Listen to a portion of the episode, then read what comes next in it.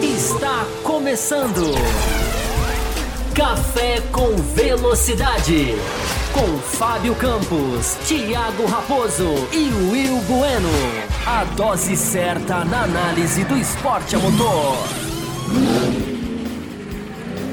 Para você que nos ouve no cafécomvelocidade.com.br ou para você que nos assiste no youtube.com/barra Café Velocidade, estamos começando mais uma edição, edição 816 do seu podcast semanal sobre Fórmula 1, onde o debate, análise profunda tem lugar, tem espaço. Estamos aqui semanalmente entrando e adentrando em assuntos ligados a esse esporte que tanto né, nos atrai e atrai vocês também que estão aqui nos acompanhando, fugindo do debate superficial e trivial e realmente levando muito a sério isso aqui. Então a gente mergulha fundo para levar para vocês o melhor conteúdo semanalmente. Eu sou Thiago Raposo, ao lado de Fábio Campos e o Will Bueno, que já já vai adentrar a sala.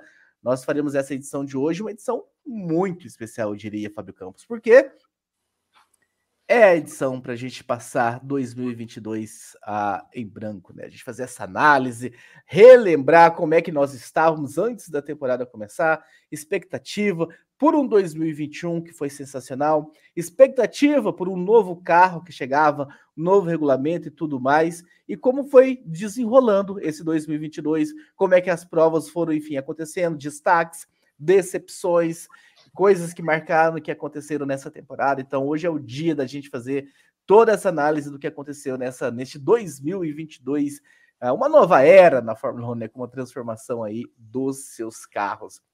Fábio Campos, eu já vou te chamar, daqui a pouco eu tenho mais alguns recadinhos, enfim, mas já vou te chamar para que a gente possa começar a, a, debater, trazer os seus destaques aqui.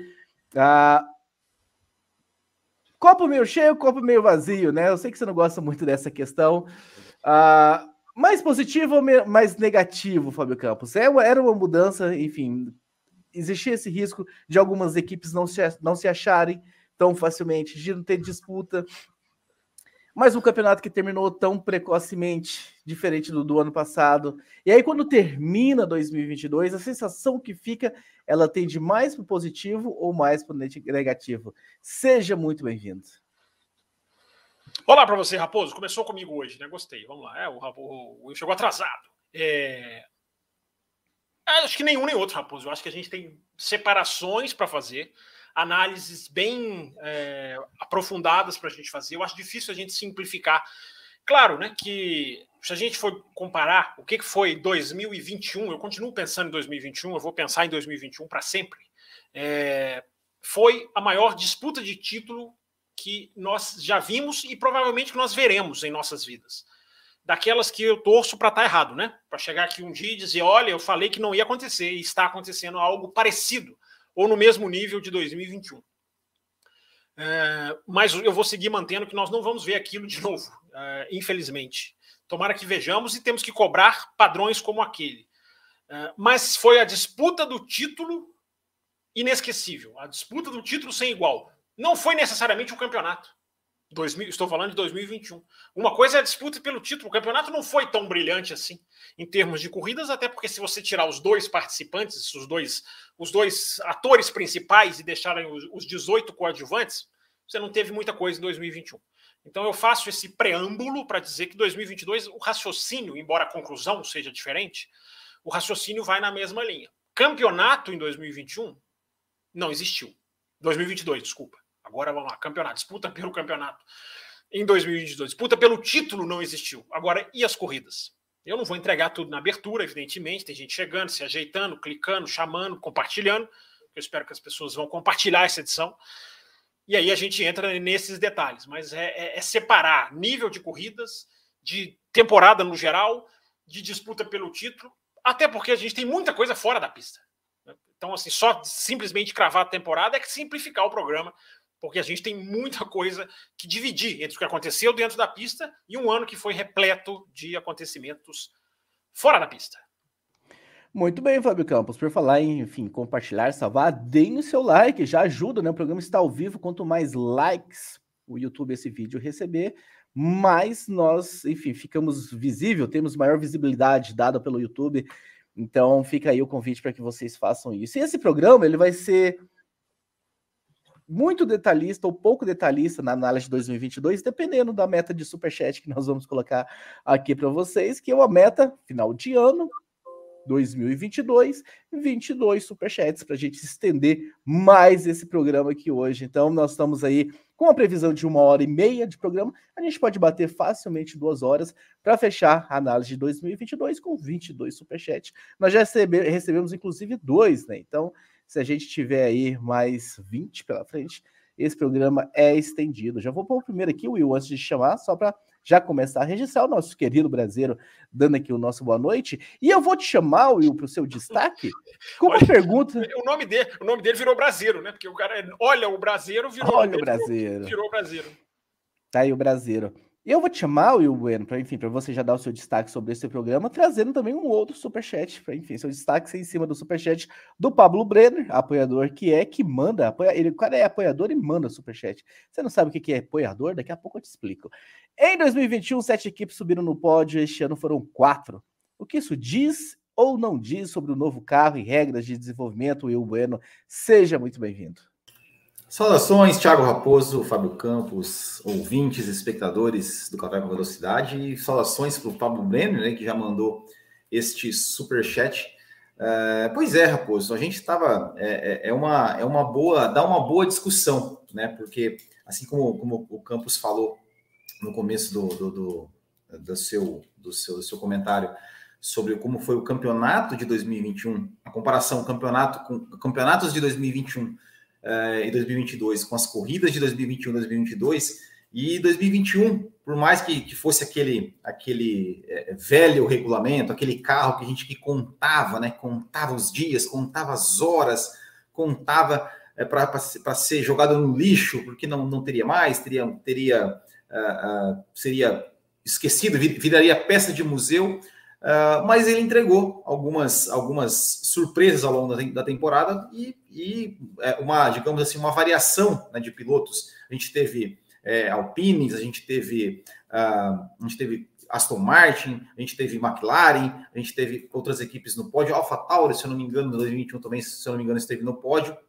É, e 2022, é, a gente só teve a, a McLaren, né? a McLaren como, como digamos, é, é, um, um, estranho no ninho. Né? Ficou realmente monopolizado né, entre as três grandes equipes, né, em termos de vitórias, em termos de pódio. É, isso quer dizer necessariamente que, que o regulamento deu certo ou deu, ou deu errado?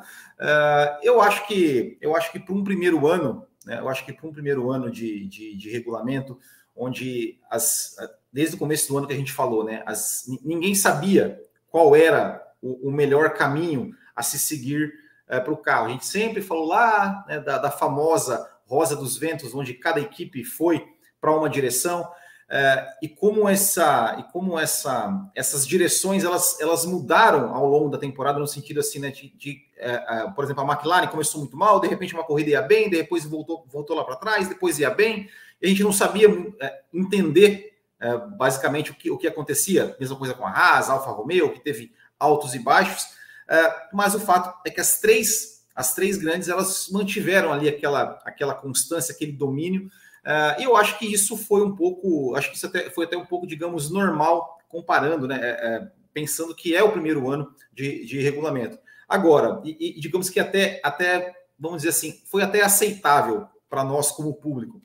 Mas para 2023, eu acho que agora que as equipes já, já começaram a entender né, qual, qual é o melhor caminho, qual é o melhor conceito de carro, é, eu acho que, eu espero que a gente tenha um pouco mais de equilíbrio, espero que a gente tenha um pouco mais de variância ali nesse sentido, né, de, de mais equipes brigando, mais equipes tendo chance de ir para o pódio, de marcar pontos e, por que não, de vencer corridas. Agora, se deu certo ou se deu errado, eu acho que ainda, eu acho que ainda é cedo para a gente falar se, se, se esse regulamento, é, enfim, deu certo ou deu errado comparado com o antigo. Mas é, é, é uma estatística é, interessante, né? Porque mesmo 2020 a gente teve mais, é, mais equipes e mais pilotos é, é, diferentes subindo ao pódio, e 2022 ficou bem restrito às três grandes. Eu vou te chamar também, Fábio Campos, para responder o Pablo Brenner, né? Enfim, mandou um superchat. Eu quero que você adentre também essa discussão do Will antes da gente adentrar aí prova a prova para a gente discutir esse 2022. Mas antes eu quero dar um recado muito rápido. Nós anunciamos na semana passada, né, sobre uma nova faixa do, do, do nosso programa de apoio. E se você de repente não, não acompanhou, perdeu, vou dizer para você que tem ingressos para Fábio Campos. Corre lá no chat para bloquear, enfim, spam que está tá sendo mandado mas, mas uh, nós temos ingresso para o GP Brasil de Fórmula 1 de 2023, que já foi comprado para ser sorteado para quem anda entrar essa nova faixa. Mas enfim, você caiu aqui de paraquedas, não sabe muito.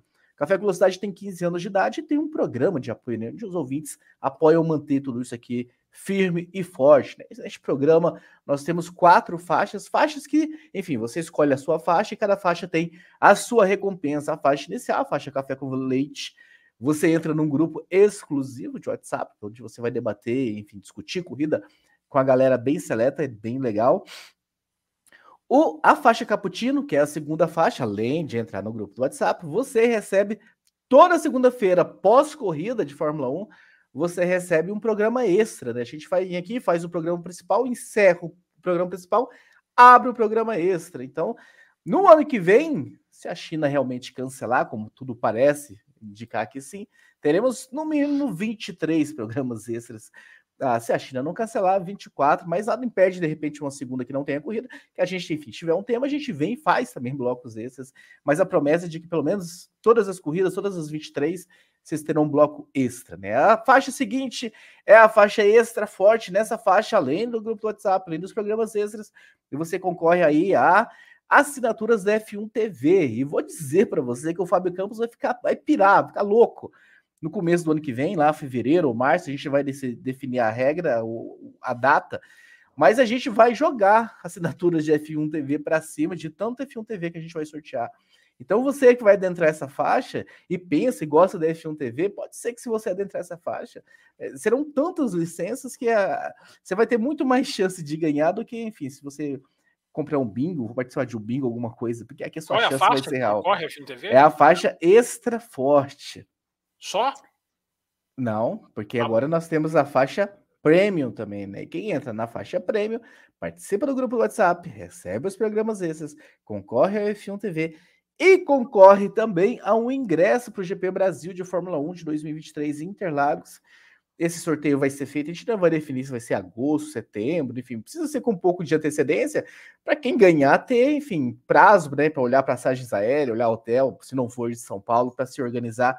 Seria muito irresponsabilidade sortear isso no fim de outubro, faltando uma ou duas semanas para a corrida. Então, a gente vai fazer o sorteio e quanto mais cedo você entra nessa faixa, maiores são as chances de você ganhar, porque a cada dois meses que você permanece na faixa premium, é como se você ganhasse um número extra para participar do sorteio. Ou se a gente escrevesse um, um, um bilhetinho a mais com seu nome para jogar no saquinho na hora de fazer o sorteio. Então, se você entra agora, lá em agosto, vamos supor que vai ser agosto, você vai ter, eu acho que quatro ou cinco papaizinhos, né? Tem que fazer a conta aqui, com o seu nome ali. Pode ser que alguém que entrou e vai ter um papelzinho ganhe, mas você aumenta as suas probabilidades de ganhar esse ingresso. E não para por aí. Pessoas dessa faixa também vão gravar programas extras com a gente, programas só para apoiadores, né? aqueles extras. Alguns a gente vai trazer aqui, enfim, para gravar com a gente. Então vai estar aqui Thiago Raposo, aqui vai estar Fábio Campos, aqui vai estar Will Bueno, e aqui do lado, ou do lado de lá, vai estar você, aqui discutindo, debatendo com a gente, fazendo suas perguntas ao vivo. Então isso também é um benefício da faixa o, Premium. O, o apoiador do prêmio vai estar gravar um, vai fazer programa com a gente aqui como o Eduardo Monteiro, que eu espero tenha entrado nessa faixa. Porque será, hein, Eduardo? Será a deixa perfeita se você tiver entrado nessa faixa. Mas então, o cara que entrar na faixa prêmio pode vir falar de Fórmula 1 aqui no ar com a gente, é isso. Exatamente, Fábio Campos. Vamos fazer esses programas com essa pessoa aqui, vamos debater, vamos discutir. Ah, então tá aí. Ah, são os programas extras, né? Sempre deixar isso bem claro, não vai ser nos programas abertos, mas naquele programa extra para o pessoal, que já é uma audiência gigantesca, hein? Porque ele, o grupo de apoiadores. Eu coloco lá no Além da Velocidade, hein? Tô tão sozinho às quintas-feiras que eu coloco lá para fazer Além da Velocidade comigo. Tá aí, tá aí, tá aí. Existe essa possibilidade também. Então tá aí explicado para vocês como é que eu faço para tornar membro deste programa, deste Café com Velocidade. Existem duas formas. Né? A primeira está passando ali embaixo pelo apoia.se barra Café com Velocidade. Você entra nesse site, você escolhe lá qual é a faixa que você quer apoiar o programa, você entra e, enfim, você recebe a sua recompensa. Ou você pode se tornar membro aqui também pelo YouTube, né? Aqui embaixo ali, da, enfim, abaixo do Will tem um botão, seja membro, torne-se membro, algo desse tipo. Você clica ali, você também escolhe qual é a sua faixa para que você possa adentrar esse seleto grupo de apoiadores. Abaixo do Will, até debaixo da cadeira dele? Isso, embaixo no, no, no, YouTube. Você que é, você que é do, da turma do podcast, né? Você está nos ouvindo, não nos assistindo. Os links estão aí, na, se você está no Deezer, no Spotify, onde é que você está nos, nos ouvindo, ou no seu agregador, no texto do programa, a gente coloca o link tanto para o Apoia-se quanto para se tornar membro pelo YouTube, então facilitando a sua vida. Recados dados, Fábio Campos. Vamos prosseguir com a pauta, vamos prosseguir com o programa, porque nós temos muita coisa para falar. Eu gostaria que o senhor também repercutisse um pouco a pergunta do Brenner aqui, que ele nos mandou, né? O que que essa fato de menos equipes no pódio diz ou não diz sobre esse 2022?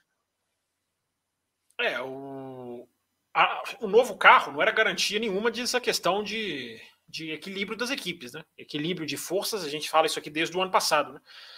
O novo carro ele é projetado para ultrapassagem e a partir do momento que você começa do zero, qualquer que seja o projeto, você dá chance ou de alguém disparar, como aconteceu, ou de vários, vários projetos serem iguais, ou de ter uma competitividade, digamos, é, repentina. É, normalmente, na história recente da Fórmula 1, a gente vê a competitividade ela sendo buscada ao longo da estabilidade do regulamento. O regulamento vai ficando muito tempo a estabilidade, a, a, essa estabilidade vai gerando a proximidade, porque as, as, equipes vão aprendendo sobre os carros, as equipes vão achando. Quem está quem tá atrás tem mais a desenvolver, é como se tivesse um teto. A gente vai falar muito essa palavrinha hoje. Então, isso, é, a chegada do novo carro, muita gente acabou pensando: ah, vai vir um novo carro, é, o, o, pelotão vai equilibrar. Não, isso era uma das expectativas. Nós falamos isso ano passado. Poderia acontecer, como poderia não acontecer, mas não era garantia. As regras para se equilibrar o pelotão são outras. Elas vêm de outros caminhos, elas vêm de outro lado. É, a regra do novo carro, a gente não mede em pódio. O, o, o, Pablo Brenner e ouvintes. Não é o número de pódios, não é o número de equipes que variou, não é o número de pilotos que chegaram né, é, entre os três ou quatro ou cinco primeiros, seja lá qual conta for feita. Né? A medida do novo carro é, são as ultrapassagens. É, essa é a grande medida do novo carro. Essa, essa, esse é o grande termômetro para se avaliar o novo carro. E a gente tem aí números, né? Números que dizem que subiu 28%, se não me engano. A Pirelli fez uma, uma contagem.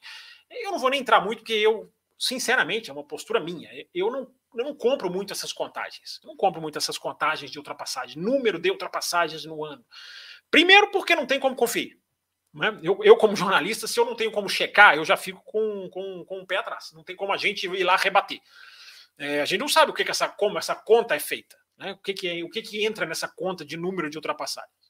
Né? Entra ultrapassagens a partir de qual volta, entra ultrapassagens. É, é, é, é o cara quebrou conta ultrapassagem. Eu me lembro de uma corrida de Fórmula E, foi em Paris, aí teve um piloto que bateu na primeira volta.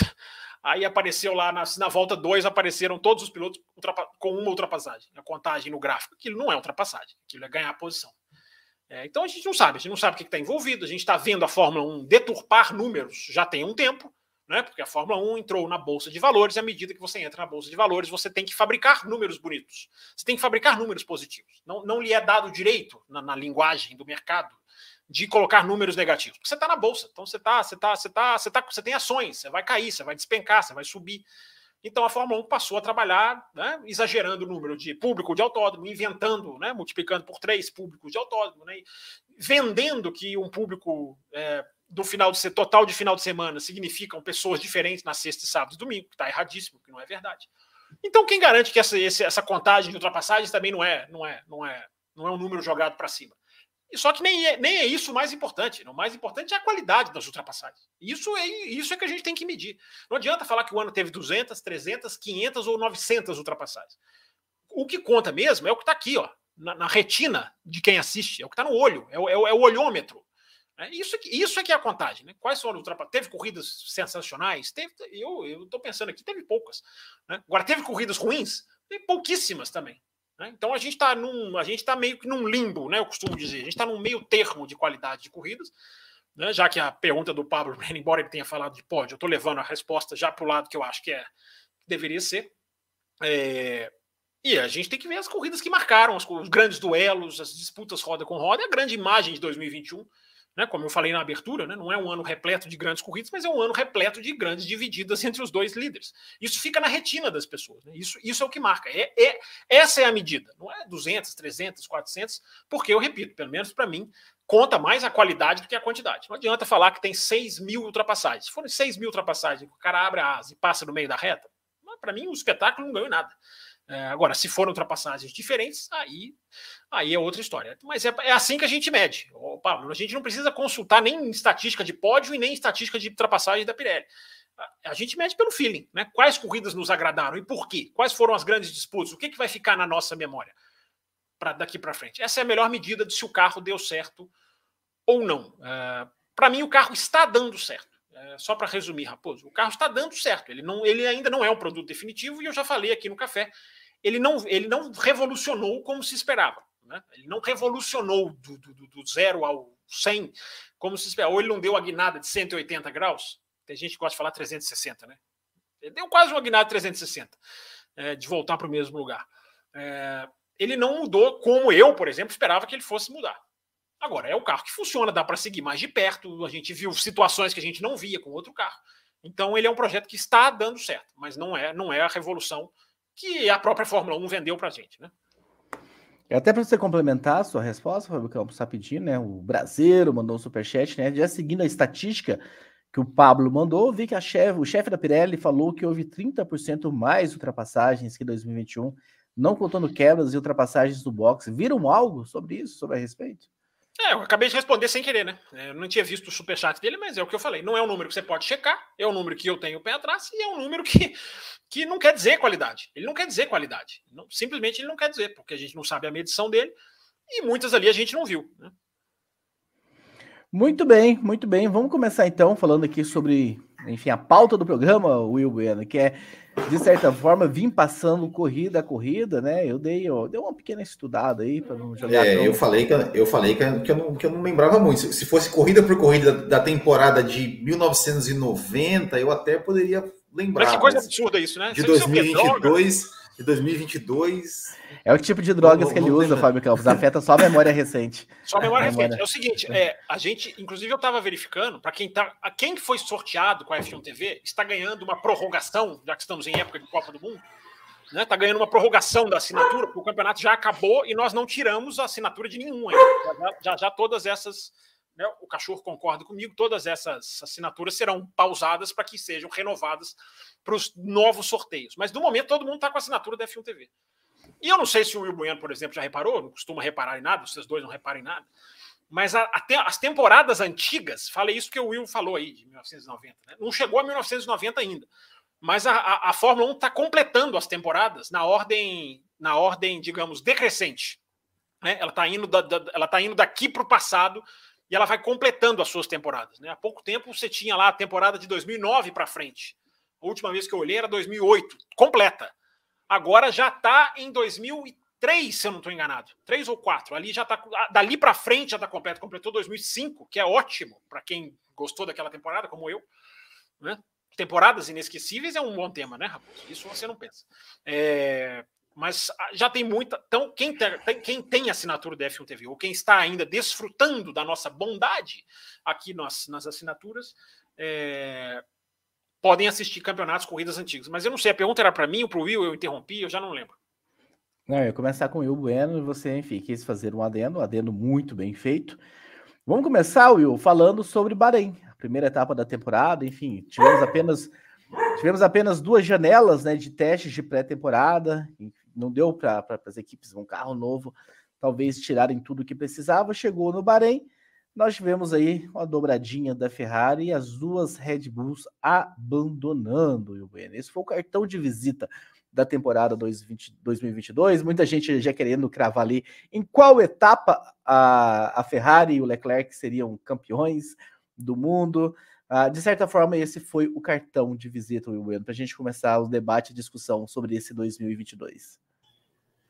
Pois é, olha, se vocês ouvirem meu cachorro latindo aqui, é impressionante. Ele nunca late, mas chega na hora do programa, parece que ele resolve. resolve ele quer participar, ele quer participar, deixa ele. É, uh, pois é, então, Raposa, é, come, começamos no Bahrein, já começamos com uma disputa na pista, né, entre, entre Verstappen e Leclerc, de, de é, ultrapassagem, reultrapassagem.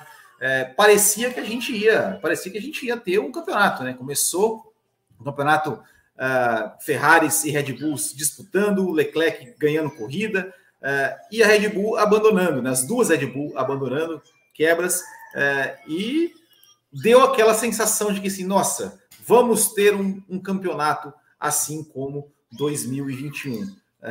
doce ilusão, né? Doce ilusão. Mas começamos bem, começamos bem a temporada. Foi uma, foi uma, uma, uma bela corrida. Tivemos aí uma bela briga né, entre os dois, os dois é, Verstappen e Leclerc, briga limpa, sem toque, se respeitando, né, com um ultrapassando o outro, o outro reultrapassando. É, foi, foi um bom começo, deu ali uma, digamos, uma, uma esperança né, de que assim, não, esse campeonato vai ser bom igual ano passado.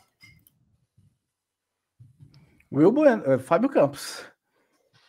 Bom, Raposo, eu vou, eu vou fazer o seguinte, até para agilizar, eu vou. Você vai falando as corridas, eu vou falando aqui de primeira a marca que, eu, que ficou para mim, da minha análise, do programa, dos programas que a gente fez daquela corrida, porque se a gente ficar aqui discorrendo sobre 22 corridas, a gente vai. não vai dar tempo, né? Simplesmente não vai dar tempo.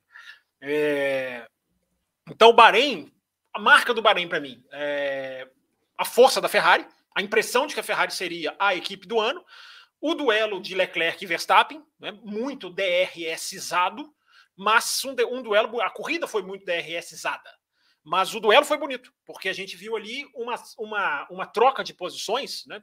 O Verstappen coloca o carro, o, o, o Leclerc lê o X, né? faz o X calculado.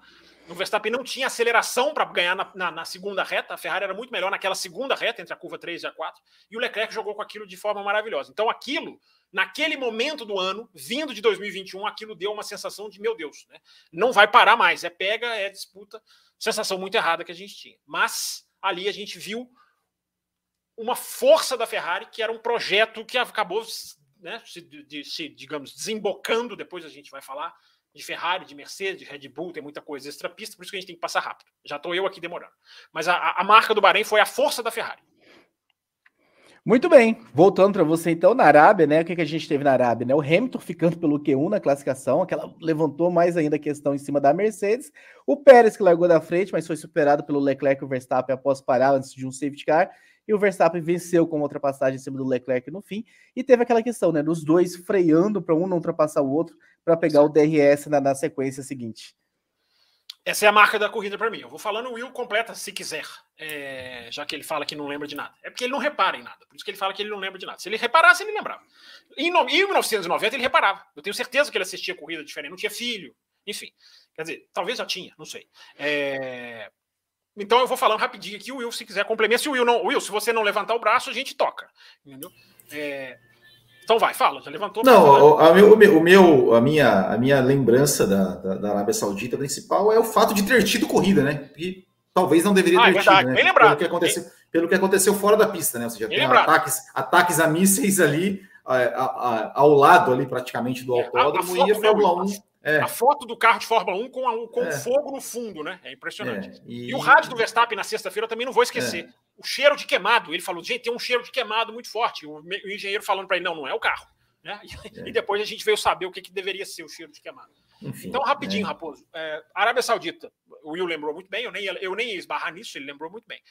A Arábia Saudita, para mim, briga das duas Renault, muito Alpine, muito bonita, e ali me assustou o, o, a perspectiva de DRS, que não se confirmou. Bahrein e Arábia Saudita foram muito foram as duas de maior incidência de DRS. E ali me assustou, por causa disso que você falou, né? A freada na linha, ainda tem gente que fala que 2021 a partida não teve nada a ver com a linha do DRS, é, mas os dois, não só freando, o frear para pegar a linha aconteceu agora, né? No, no, no, no acho que na, na, no próprio Abu Dhabi. Aconteceu no final do ano, numa corrida. É, mas ali o uso do DRS me assustou. E eu me lembro, eu estou tentando puxar a memória dos cafés com velocidade. Eu me lembro que a gente virou aqui e falou assim: cara, vai ser isso o ano? O carro novo é para isso? Felizmente não foi. Felizmente o carro estabilizou e as ultrapassagens ao longo do ano não foram tão feias como. Uh, não foi um jogo de DRS, porque a beleza de Verstappen e Leclerc na Arábia Saudita foi diferente, um pouquinho diferente do Bahrein. Porque ali era simplesmente um jogo de quem pega a asa aberta, de quem se posiciona para pegar a asa aberta. E aí ali assustou. Ali realmente foi, para mim, o ponto mais preocupante do ano em termos competitivos, porque eu achava, todo mundo achava, a gente só tinha duas corridas, que seria aquilo ali. Né? Os caras vão ficar jogando DRS o ano inteiro. Para que, que se fez um carro novo para isso? Felizmente, felizmente, não foi o que aconteceu durante o ano e a coisa se equilibrou mais. Muito bem, aí veio a Austrália, o Bueno, o primeiro grande slam do Leclerc, né? Enfim, era o primeiro da Ferrari desde 2010 com o Alonso e o Verstappen acabou abandonando com problemas no carro, mais um problema para a Red Bull. E de certa forma a estreia do Vettel na temporada, que esteve fora das primeiras é. duas corridas. É, é, é, é, isso acho que foi o que mais, o que mais ficou marcado para mim, né? Foi a estreia e foi, acho que talvez, o pior final de semana do Vettel em toda a sua carreira na Fórmula 1. É ele estreou, andou, andou mal, cometeu erros, é, erros bizonhos, né? e acabou até culminando né, com um erro que abandonou. Assim, para mim, acho que foi não me, não me lembro de um final de semana tão ruim na carreira do Vettel. Posso ir direto? É, Sim, por favor. É, Austra Austrália, que nós estamos falando, né? É, bom, a marca da Austrália, para mim, foi o, o, o, primeiro erro da Red Bull em termos de setup. Né? Uma pista muito diferente da sexta para o sábado. É, a Ferrari ali, eu estou falando que a Ferrari assustou no Bahrein, mas na Austrália também. Eu lembro que a capa do nosso programa da, de, de, de pós-Austrália foi alguma coisa assim: né? É, luz vermelha para concorrência, alguma coisa assim. É, então essa marca fica para mim. Né? Da, da, da do, a, Red Bull não se acertou, não era a Red Bull do, do, final do ano. Depois a gente vai falar nisso quando a gente for falar das equipes. Por isso que a gente tem que correr. Mas também essa corrida ficou marcada para mim, vai ficar marcada para mim como a, a, ordem de equipe mais patética do ano. A ordem de equipe de uma equipe deixar o outro cara de outra equipe passar. Né? A ordem de equipe do Russell deixar o Pérez passar. Então tô, tô puxando de memória aqui. Não foi Miami isso? Não, não, foi Austrália. A, a de deixar o Pérez passar, do, do, do, Russell deixar o Pérez passar, eu te garanto que foi Austrália. Porque ele deixou ali na curva 11, 12, naquela chicane de alta ali. Então, é, fica, fica essa marca, né? E, e eu, falar que um monte de gente defendeu, eu não preciso, né? Porque já é. O, o, Interlagos mostrou que as pessoas defendem jogo de equipe de olho fechado. Simplesmente qualquer ordem de equipe é defensável na cabeça de outras pessoas, não das nossas. Mas enfim, Raposo, essas são as duas, essas são as duas marcas e ali, ali explodia meio que a crise da Mercedes, né? Ali explodia mesmo que a coisa não ia, a questão do porpoise era violenta, a Austrália mostrou violentamente, né? Ferrari quicando, Mercedes quicando, mas na hora da curva a Ferrari voltava. Na hora da curva a Mercedes continuava quicando. Então ali ali, é, ali eclodia mais ainda o problema do porpoise. Muito bem, aí chegamos a Emília Romana, primeira sprint race da temporada, né? Briga muito feia, muito feia não, muito bonita, né? Mas briga ferrenha entre Verstappen e Leclerc pela vitória, né? Vitória do holandês.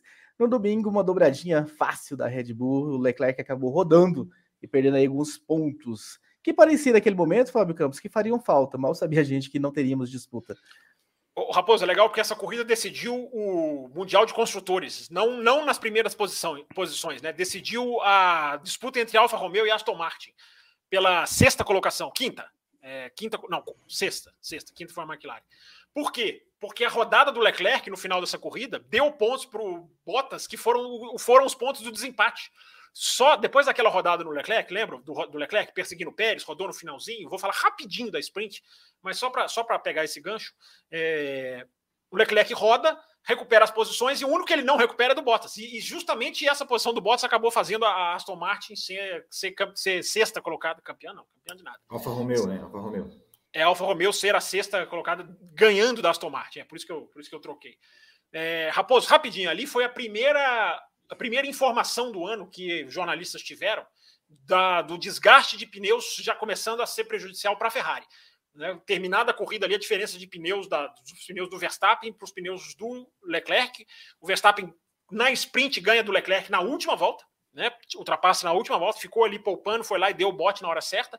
No domingo foi aquela chuva, Mercedes, é, meio chuva, meio. Lembra disso, Will? Sem DRS. Corrida, corrida sem foi... DRS, né? Esqueci. É, corrida, metade da corrida sem DRS, foi, a corrida foi boa, mas tudo bem, tinha a pista molhada, mas a corrida mostrou alguma coisa. Então, Raposo, a marca de San Marino, rapidinho, né? Naquele pique a marca de San Marino, eu acho que foi essa. Ali começava. A... Eu falei San Marino, né? Nada a ver de San Marino ali começava a haver uma separação de caminhos de Ferrari e Red Bull que ia levar uma para a vitória e a outra para a derrota forte. É, eu, ia falar, eu ia falar do, do, DRS, né, da corrida sem DRS, né, que foi uma, uma metade. Metade, da, metade da corrida ali pura, uh, e o pódio do Norris, né, acho que o pódio do Norris, né, que foi aí o único, o único pódio aí, o único pódio fora das três é, grandes equipes. Muito bem, muito bem lembrado, Will Bueno. E a gente veio então com Miami, né? Estreia de Miami no calendário da Fórmula 1, bolo do Leclerc, mas foi esperado pelo Verstappen ainda nas primeiras voltas, né? Tiveram uma disputa depois do virtual safety car, mas o Verstappen acabou mantendo e vencendo, e o Pérez com problemas no motor, deixava aquela luzinha amarela ainda em cima da Red Bull sobre a confiabilidade da, da equipe. Raposo, Miami, rapidinho, né? É, foi ali foi. Eu gostei da pista, Miami estreou, né? Aliás, eu tenho uns números aqui de audiência nos Estados Unidos, cara. É fantástico, porque a média de audiência da, da Fórmula 1 nos Estados Unidos por corrida é 1,2, 1 milhão, ponto 2, é, 900 mil, fica ali naquele 0,9, digamos assim, né? quase 1 milhão, 1,2, 1,3, 1,5. É, Miami deu 2,5, foi vista por 2,5 milhões de pessoas nos Estados Unidos, ou seja, a corrida que mais deu audiência disparadamente você vê como o americano é aquele negócio, né? A corrida é aqui, a audiência aumentou muito mais. A importância de se fazer corrida nos Estados Unidos não é só levar pessoas para a pista, é fazer com que a audiência se multiplique. Depois, se você quiser, no final do programa, eu dou mais detalhes dessa audiência nos Estados Unidos, que caiu no geral do ano, inclusive, no cômputo do ano, mas, é, aliás, caiu no final do ano. No cômputo geral do ano, aumentou. Inclusive, passou a marca de um milhão na média. Mas caiu no finalzinho do ano, caiu em Abu Dhabi, caíram nas últimas corridas. Por que será, né? Então, Raposo, rapidinho. Pista muito boa, a pista prejudicou demais a, a, a corrida, porque o asfalto soltava pedra e, e ficavam pedrinhas no, no, onde não era o trilho. Então isso acabou atrapalhando a corrida, não foi tão ruim assim, até teve algumas, algumas disputas, mas é um asfalto que vai vir diferente, vai vir com melhoras, vai vir com outro tipo de, de, de, de digamos assim, de, de recapeamento né? Eu li muito sobre isso. Trouxeram, é, é, trouxeram, não podiam importar, trouxeram de uma região que tem uma questão de calcário, enfim, soltavam pedrinhas. Muita gente não percebeu, isso não aparecia na televisão. Isso foi tudo de bastidores, mas isso acabou prejudicando a corrida. A pista é boa, a pista pode mexer uma curva ou outra, aquela curvinha fechada ali, onde os pilotos bateram no muro antes do retão. É, e, mais, e mais uma vez aquilo que Samarino mostrou. Verstappen poupando pneu, sem forçar o carro, ganhou fácil do Leclerc, foi lá, ultrapassou durante a corrida repito, sem uh, muito porque o Leclerc estava desgastando mais o pneu do que ele. E ele foi para cima, foi lá e ganhou. Will, Miami? Miami, eu acho, eu acho que o grande destaque de Miami foi fora da, fora da pista, vamos dizer assim, né? Como é, é, foi trabalhado né, o evento GP de Miami, né? Seja, tanto em termos de divulgação, teve aquela, aquela marina lá falsa, ah, né, que o pessoal, nós, que o pessoal... nós não podíamos passar dessa edição é, de, recapia, de, de é, recapitulação pessoal, sem lembrar é, da marina fake, né? Claro. Então, então enfim, acho, acho que foi é, é, coisas que americano sabe fazer bem, né? Que é promover, promover o show. Tem gente que acha brega. Eu, sinceramente, adoro a breguice americana é brega e é útil. E esses números que eu falei de audiência de Miami me dão a entender que Las Vegas será absoluta, porque Las Vegas é muito, é muito mais chamativa do que Miami. Então você imagina a audiência em Las Vegas, mas depois a gente fala nisso. Acho que Miami, Miami ficou nisso aí, Raposo. Muito bem, a gente chega então à Espanha, né? Leclerc na pole, até a volta 27 ele ficou na frente, mas aí teve que abandonar com problemas no carro, né? O motor. E o Verstappen venceu depois de passar pelo Pérez. Eles estavam em estratégias diferentes, mas teve ali uma, uma ordem para o Pérez não dificultar, Fábio Campos, para o Verstappen.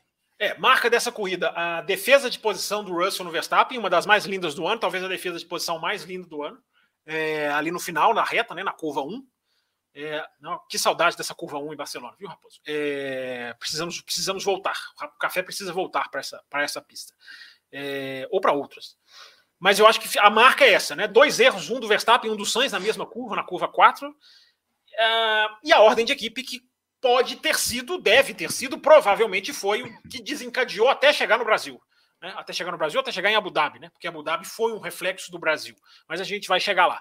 duas ordens de equipe para o Pérez, se eu não me engano, né? Tem aquele os rádios dele. Isso eu me lembro bem, porque eu acabei de há uma semana, duas semanas, coloquei isso no Twitter, fui lá, busquei os rádios, printei, circulei para as pessoas verem os rádios do Pérez dizendo isso é muito injusto, não deveria ser assim, vamos conversar depois, não gostei.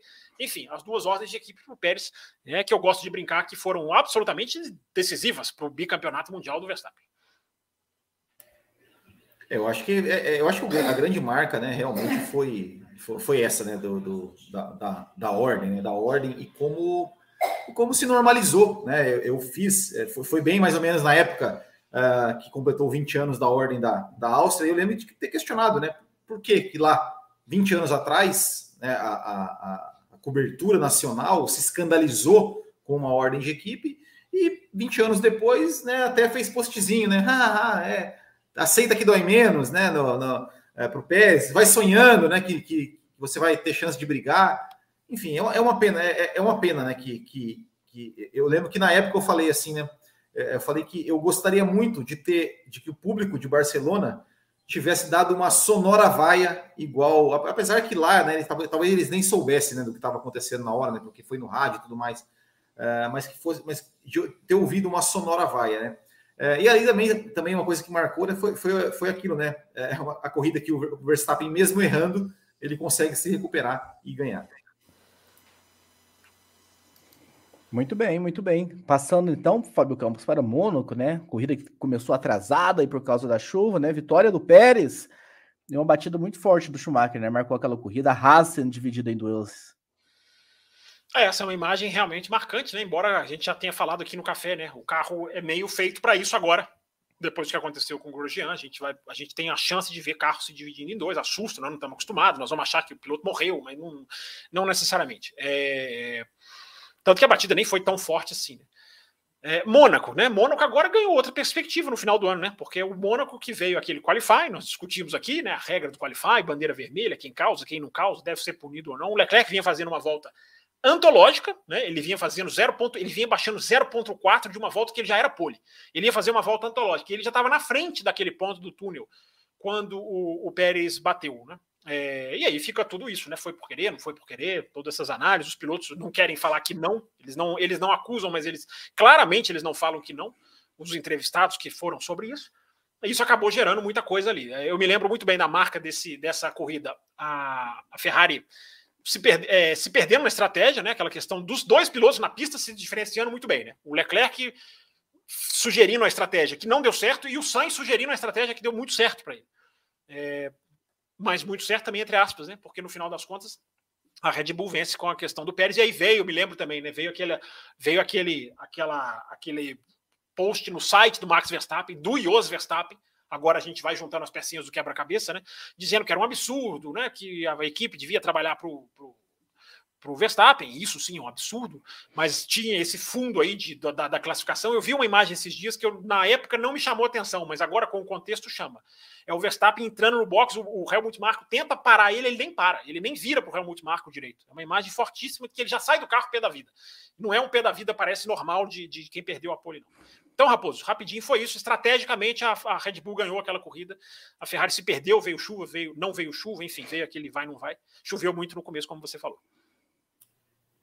É, você falou de Mônaco, né? Que começou atrasada, né? Mas começou atrasada porque parece que teve queda de energia, né? Energia é, do sistema. Queda do gerador, não tinha luz vermelha, um absurdo, né? Primeira é, pataquada da FIA, né? É, e aliás, teve o Ctrl-C, Ctrl-V, né? O diretor de prova copiou ah, as, le as regras do ano passado, a regra da linha mudou, mudou, a Ferrari encostou na linha, a Red Bull exato. encostou na linha, a Ferrari protestou baseado exato. no ano passado que a FIA não tinha publicado a regra atual, pataquada.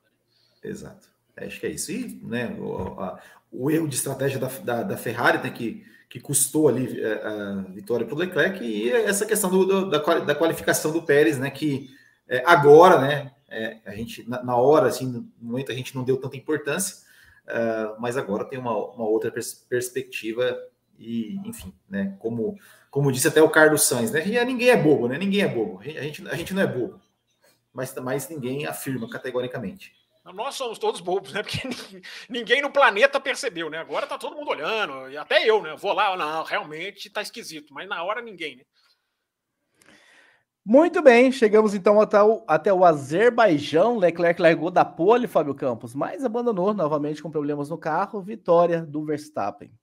É, ali a Ferrari começava a entrar num buraco de confiabilidade, né? além do buraco de estratégia que viria depois, além do buraco do desenvolvimento que viria também depois, né? O primeiro buraco é, é o buraco da confiabilidade. Né? Ali quebraram as duas, se eu não estou enganado. Se eu não estou enganado, quebrou o Sainz também. É, e ali Sim, o Verstappen dá a primeira alongada no campeonato e tem lá também o no fighting para o Pérez, a Red Bull mostrando o que ela é, né? Equipe de um piloto só, e o Pérez jamais vai ter como como. É uma pena, né? Eu, eu falo isso com um enorme lamento.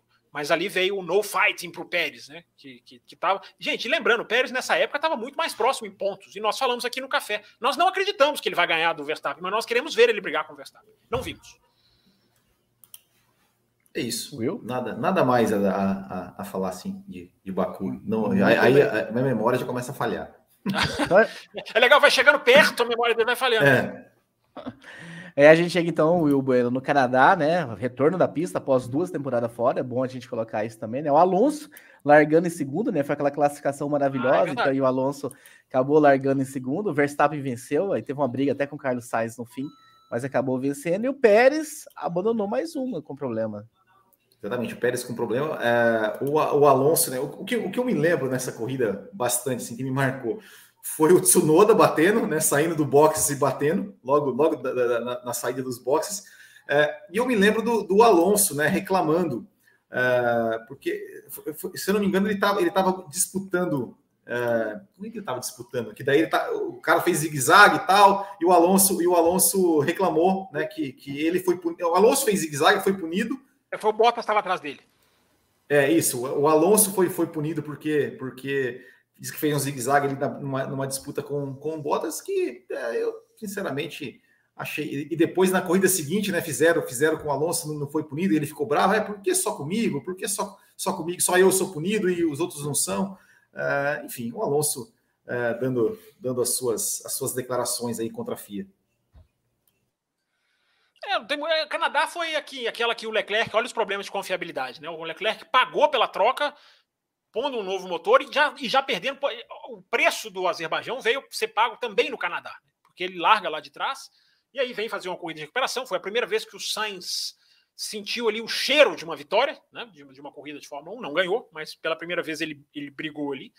É, então acho que foi isso, Raposo. Foi a, a corrida de recuperação do Sainz. E essa corrida, lembrei aqui agora, essa corrida marca as primeiras medidas da FIA anti-porpoising, as medidas lá daquela barra né, lateral do carro, aquela aquela haste né, que ficava ali, vieram com uma haste que seria muito favorável à Mercedes, cancelaram antes mesmo da haste ser usada, tem um monte de coisa né, estranha aí nesse, nesse, nesse, nessa parte de bastidores, mas ali começavam as ações da FIA anti-porpoise, que a gente esqueceu disso no Azerbaijão. Foi onde o porpoise mais ficou grave, digamos assim, mais, mais o Hamilton saiu do carro com dificuldade, um monte de piloto reclamou de dor, então o Canadá começava a se mudar o jogo que percebeu se não é raposo. Bastou querer. Né? Porpoise não era um problema insolucionável, tadinha das equipes. Não, bastou querer. E o problema foi meio que resolvido. Embora em Abu Dhabi voltaremos a falar dele. Voltaremos, Will Bueno. Mas, Fábio Campos agora, né? Eu vou começar com um, depois começo com outro. Silverstone, Fábio Campos. Primeira pole e vitória do Carlos Sainz. É legal a gente falar isso. O Verstappen acabou passando o Sainz na primeira largada, mas teve aquele acidente que envolveu o Russell, Cole, Tsunoda, o Bonzo, aquele acidente no começo da prova que causou uma nova largada, e como não tinha completado a primeira volta, o Sainz volta para a pole, larga na frente, e aí ele manteve a ponta, mas o Verstappen, ah, enfim, o Verstappen teve problema depois com o carro, com a soalha do carro, né, teve que fazer um pit stop, e aí o Carlos Sainz acabou vencendo, né, as, as Ferraris até brigaram, não teve ordem de equipe, e o mundo ficou louco. Teve muita ordem de equipe, senhor das Ferraris? Entre as Ferraris? Pedindo pro Sainz deixar o. O Sainz, inclusive, deixou no determinado ponto da, da corrida, né? O Sainz não, eu... deixou e depois Mas, desobedeceu não. que seria a ordem mais esdrúxula do campeonato, não fosse a da Austrália, da Mercedes. Não, eu, eu lembro de no começo da disputa, no começo da disputa não ter uma ordem assim, eles chegaram a disputar curvas e tudo mais, e teve muitos, enfim, comentaristas loucos da vida por isso. Eu, eu, tô, eu juro que eu tô fazendo tudo de memória, cara. É... Mas vamos lá, então você vai me lembrando aí. É, eu acho que a marca dessa corrida, para mim, foi a melhor corrida de 2022. Essa, essa, o Grande Prêmio da Inglaterra, para mim, foi a melhor corrida de 2022. A Interlagos foi o melhor final de semana, mas corrida mesmo, a gente teve aquele show de três carros, de gente colocando de lado, de gente né, dividindo curva, você não sabia quem ia sair, de quatro, fila de cinco carros ali disputando, aquela imagem linda, né, de uma Mercedes, uma Ferrari e uma Red Bull, né? Tão simbólico, né? Uma Mercedes, uma Ferrari e uma Red Bull, lado a lado, as três lado a lado ali na entrada da reta, que hoje é a reta principal, né? É, Chama-se Lewis Hamilton, inclusive, essa reta hoje. É, se eu não estou enganado, também estou falando de memória. Então, Raposo, a marca foi essa, foi essa, foi a primeira vez né, que os profetas do acontecido puderam né, se regozijar contra a Ferrari, porque a Ferrari né, dá aquele safety car, a Ferrari decide manter o Leclerc na pista para ficar com pneus mais novos, e quem vai para o box trocar é o Sainz. No final do ano, né, deu para chegar bem à conclusão de que quem trocava se dava melhor. Quanto mais paradas e mais é, não poupar e mais tirar da borracha mais macia, melhor a estratégia. Isso foi a tônica durante o ano. Apesar de que Abu Dhabi, quem ficou na pista também tem se dado bem. Mas a tônica do ano é essa. Só que não era ali exatamente ali naquele momento. Então, é, muita gente criticou a Ferrari. Eu acho que foi uma aposta, foi pura e simplesmente uma aposta que não deu certo. Para no final da, da corrida, aí sim, depois da troca, vira a ordem de equipe que só repito, foi a vice na, em termos de ordem patética, porque só não perdeu para da Austrália, da, Red, da Mercedes, pedindo o Russell para deixar o Pérez passar. Olha que maravilha. É, nessa, eles pediram, o Sainz tinha pneu mais novo e eles pediram. Foi, foi absolutamente ridículo. E o Sainz vira no rádio e fala: Não, eu tô com o pneu mais novo. se eu deixar que eu não perder essa corrida. E ele desobedece e ele ganha a corrida. Primeira vitória do Sainz. É, bonita, acho que foi uma vitória bonita. Teve muita influência da chuva no qualify, mas foi uma vitória bonita do Sainz, a primeira dele na, na Fórmula 1. O Will? É, eu acho que é, é, além da, primeira vitória do Sainz, né? Acho que é sempre, sempre marcante a primeira vitória do piloto. Teve aquela disputa belíssima, né? Que é, é, Hamilton, a, a, ultrapassagem dupla do Hamilton, né? Sobre, sobre o Pérez e o Leclerc. Depois ele é, ele é ultrapassado pelos dois. Aí, aí depois ele, ele passa o Leclerc, o Leclerc repassa. Uh, teve até uma, uma, uma uma polêmica, uma discussão ali se o Pérez deveria ser, tomar uma punição ou não, porque, enfim, na hora da, da disputa ali, passou um pouquinho por cima da zebra. Uh, e teve né, a questão né, da, dessa, dessa questão da, da, da, ordem, e eu me lembro assim que a transmissão nacional, né, pedindo ordem de equipe na segunda volta, né? Não, tem que, já tem que mandar, já tem que mandar dar ordem, já na segunda volta da corrida, uh, enfim. Né, e o Sainz que, que desobedeceu, né? Desobedeceu. A, ele até entregou no, no, no momento da corrida, deixou o Leclerc passar, uh, mas ali depois do safety car ele, ele foi para cima, tal, ultrapassou e, e ganhou a corrida. É, e, e, e, apesar né, de, de, não ter, não ter o resultado não ter sido interessante, mas acho, mas acho que destaque para o Leclerc, né? Porque mesmo com pneus mais duros ali, conseguiu resistir muito bem ali aos ataques do Pérez e principalmente. Foi uma bela briga. E, aliás, essa corrida tem uma ultrapassagem por. Acabei de lembrar. Essa corrida tem uma ultrapassagem do Leclerc por fora na, na Copse, Sim, que na é, Copse, é uma, da, uma, das mais lindas linda, do ano. Lindíssima sobre o Hamilton. É, só rapidinho, Raposo. É, o acidente, você mencionou, mas a gente tem que falar, né? O acidente do Zul na largada é, assustou não, não pelo risco, né? Apesar da imagem ser muito forte, mas é aquela questão, né? O Santo Antônio que afundou. Né? Ali, ali demonstrou-se uma, uma, uma, uma, falha muito grande, né? Que ninguém esperava, porque é uma área do carro ali que normalmente sempre aguentou muito bem. E ali numa pancada que não foi tão forte, da pancada do Santo Antônio com, com, com o chão, que eu estou dizendo, é, claro que o carro vai bater muito forte lá na frente, mas, né, Raposo, a gente viu uma, uma, das imagens, acho que foi uma das mais, mais legais que a gente publicou aqui na capa do café, né, que é o carro de cabeça para baixo e, e fazendo uma trilha de faísca muito bonita. Mas sério, porque ali ficou claro que o Santo Antônio precisa ser melhor, digamos, verificado.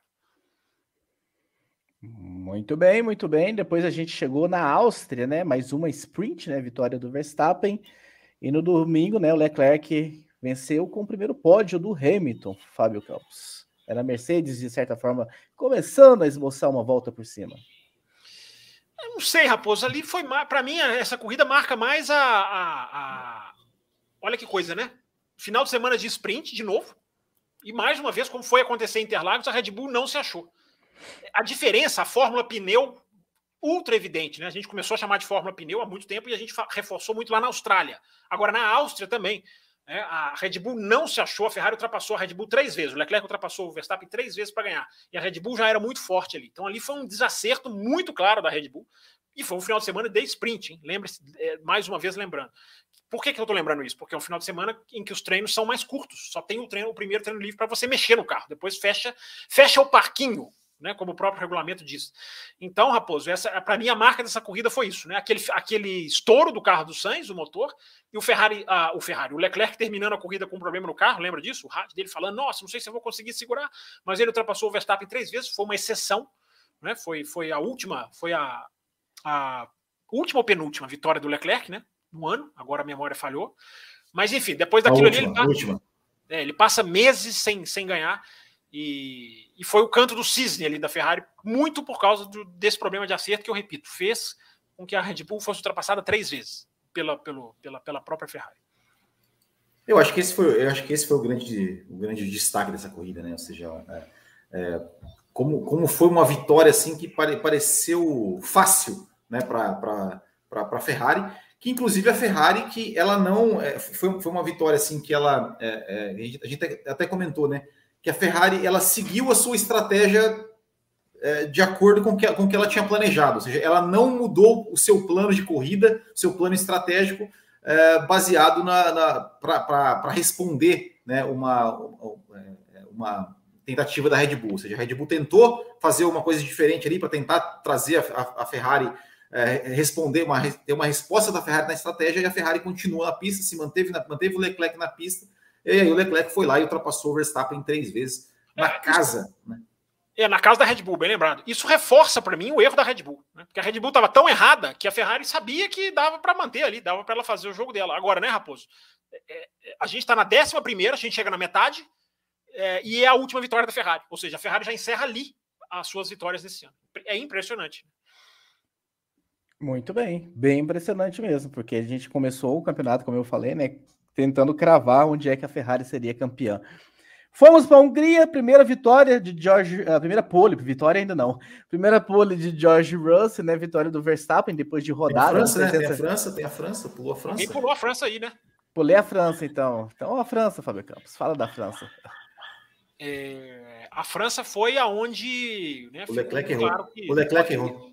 É, não haveria nada, não haveria mais disputa. O Verstappen fala, né, que ele percebeu na França que ele seria, que ele seria campeão, porque ali a Ferrari errou estratégia, ali a Ferrari estreou um assoalho que viria a ser um assoalho quase que maldito em termos de desenvolvimento do carro, né, e ali a falha foi do Leclerc também. Né? Ali, ali, ali, ali para o mundo todo, para nós, para o mundo, ali os olhos ali foram para o piloto, os olhares ali foram para o piloto. Né? Aquele erro na, na, na, na, na curva 11, se eu não estou enganado, e, e ali realmente jogou-se fora.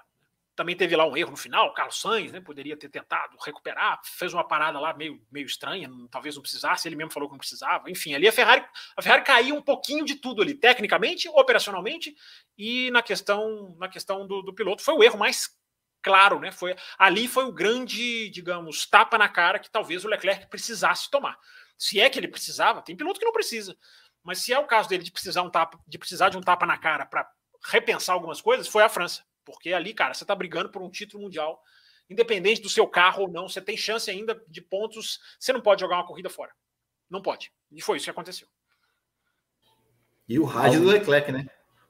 Não, é que deu aquele, aquele, aquele super, super lit, mas acho que acho que foi, é, mas acho que foi, acho que foi, acho que acho que o, o, o erro do Leclerc ali na, na, na corrida, acho que foi, foi a grande marca dessa corrida. E foi a despedida Muito... da França. Não volta a princípio mais. Agora sim, chegando na Hungria, né? A primeira pole do Russell, a gente teve a vitória do Verstappen, onde ele deu 360, né? A gente até brincou, né? Até rodando na pista, ele vence, depois de largar na décima colocação, inclusive, né? Porque ele tinha, enfim, não teve problemas. E foi um, dois, três no pódio da Mercedes, Fábio Campos, com, com Hamilton e, e Russell. É, Raposo, ali houve, digamos, a separação técnica. Se já não havia mais campeonato, é, o que, que a gente teve nesse ano, né? A gente teve duas metades um pouco diferentes. Não estou falando de matemática nem de tabela, mas de expectativa de vitórias. Até mais ou menos ali, eu acabei de falar que na França a Ferrari estreou o assoalho maldito, porque a partir dali uma caiu e outra subiu. Né? Esse ano, 2022, ele não é marcado assim pelo simplesmente o puro domínio da Red Bull. Não, ele é o predomínio da Red Bull, o avanço técnico da Red Bull, que deixou o carro mais leve, né? Estava vendo isso nesse final de semana, a Red Bull estima-se, gente, eu detesto especular, então eu vou deixar muito claro essa palavra. Estima-se que a Red Bull tinha 25 quilos acima do peso lá, lá no Bahrein, e que ela conseguiu tirar isso. É, é um número de jornalistas que eu confio, mas é muita coisa, cara. É difícil até de acreditar mesmo, porque 25 quilos é muito pesado. Então, Raposo, Hungria é meio que a marca da separação. Até a Hungria, mesmo o campeonato já decidido, a gente já tinha falado isso aqui há tempos, até a Hungria a gente tinha uma expectativa de quem ganha. Da Hungria para sempre, não, da, da Hungria para sempre, da Hungria para frente, não tinha nem mais expectativa de quem ganha. É, a, a partir dali começou a ficar claro, o Verstappen larga lá de décimo nessa corrida, né? Vai, foi a primeira, essa sim foi a primeira, você falou isso lá atrás, mas eu acho que essa sim foi o primeiro sopro da Mercedes. Essa e Silverstone, Silverstone também, a Mercedes tinha tecnicamente um carro que poderia talvez ter feito alguma coisa melhor. Teve safety car, aquele safety car que nós falamos. Mas na Hungria, Raposo, foi, foi, é, é, é, foi, ficou, ficou muito, passou a ficar evidente que o Verstappen ganharia de ré, se ele quisesse. Vai falar, Will? Eu acho que só a, a, a que o destaco é a, é a primeira pole do, do Russell, que até agora não entendi como ele conseguiu fazer aquilo. Foi, é, a gente veio descobrir depois, né, Will, que menos reta melhor para Mercedes, né? A questão do drag foi, daqui a pouco eu vou resumir Mercedes, vou resumir Ferrari e Red Bull. É, mas ali acabou sendo isso, né? A pouca reta acabou ajudando. A temperatura nos confundiu muito, né? Porque a Mercedes precisava de calor, estava frio. Né? A Mercedes era melhor para a Mercedes o calor e estava frio. Então, enfim, a, a, pole do Russell foi. Esse ano a gente teve três poles novos, três ou quatro, não quatro, né? O Pérez fez a primeira pole na Arábia, o Russell fez a primeira na, na, na Hungria, o Sainz fez a primeira na Inglaterra e o Magnussen, né? Sensacional no Brasil. Muito bem, muito bem. Nós chegamos então na Bélgica, né? Depois da Bélgica de 2021, deixou muita gente traumatizada. Muitos pilotos, né, escolhendo a Bélgica pagar as punições aí, largando um pouquinho mais de trás. O Carlos Sainz, com isso, acabou largando na pole. Um toque logo no começo entre o Hamilton e o Alonso, né? Os dois, mais uma vez. O Hamilton teve até que, enfim, que, perdeu várias posições. O Leclerc foi fazer um pit no fim da corrida para fazer a volta mais rápida, só que, enfim, foi punido, tomou cinco segundos e foi toda aquela polêmica e tudo mais. Ele estourou o limite? O que, que aconteceu mesmo? Não lembro. Ele, eu acho que velo, é, velocidade, não foi? Ele foi fez o pit, mas é o limite, tomou cinco segundos de punição e acabou, enfim, não dando muito certo a estratégia. Muita gente caiu em cima da Ferrari, a estratégia e tudo mais. E tivemos uma dobradinha da Red Bull, Fábio Campos. É, rapidinho, né? Eu acho que essa foi a maior, a maior vitória do Verstappen no ano, assim, a mais folgada, não a maior em termos técnicos, é, de, de, que o cara guiou mais, é, mas a maior em termos de supremacia, né? Largou, vai ficar para a história que ele largou em 14, mas ele largou em 13 terceiro, na verdade. Mas isso aí é um detalhe, né? A verdade é que ele já largou sabendo que ia ganhar a corrida, né? ali apurando aquele final de semana. No sábado ele já era dado como favorito pelas outras equipes, é impressionante e, e certeiro. Então, Raposo, Spa não teve, Spa ficou, né? Foi renovado ali nas vésperas do Grande Prêmio, ficou mais um ano, ia sair se a África do Sul é, entrasse, vai sair se a África do Sul entrar, ou a África, porque a, Red, a Fórmula 1 tem outras opções na África, depois a gente fala disso. É, mas enfim, Spa pendurado ali, né? Na, na, na, na, na, na beira do barranco, e lá tem barranco, viu? É, mas enfim, acho que a marca, a marca da corrida é essa. O super ultra domínio do, do Max Verstappen, que nenhuma corrida foi tão superior às outras, deixou 40 segundos no Pérez, enfim, não, não houve. Ali realmente foi uma coisa absolutamente. Não, não teve. Ali foram categorias diferentes. Acho que talvez a primeira e única vez do ano em que um cara estava numa categoria diferente é, ganhasse de ré, como eu brinquei aqui, talvez. É, eu acho que foi, foi é, realmente é, o Verstappen né, largou, largou, lá de trás e com 12, 10, 12 voltas já estava na, na, liderança. Uh, teve a questão do, do toque do Alonso do Hamilton, né? Que o, o Alonso aí, mais uma vez, tocando o Hamilton no, no rádio.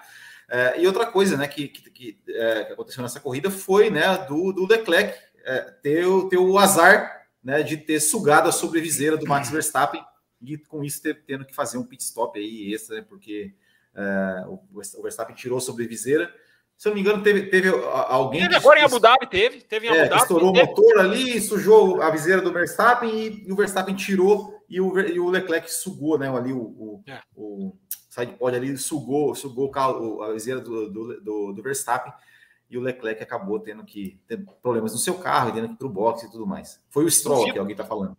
Duvido que não façam nada a respeito dessa regra da viseira para 2023. Duvido. Teve Interlagos a suspensão do Sainz, né? Tiraram da suspensão. Ah, e também teve diretiva técnica, né?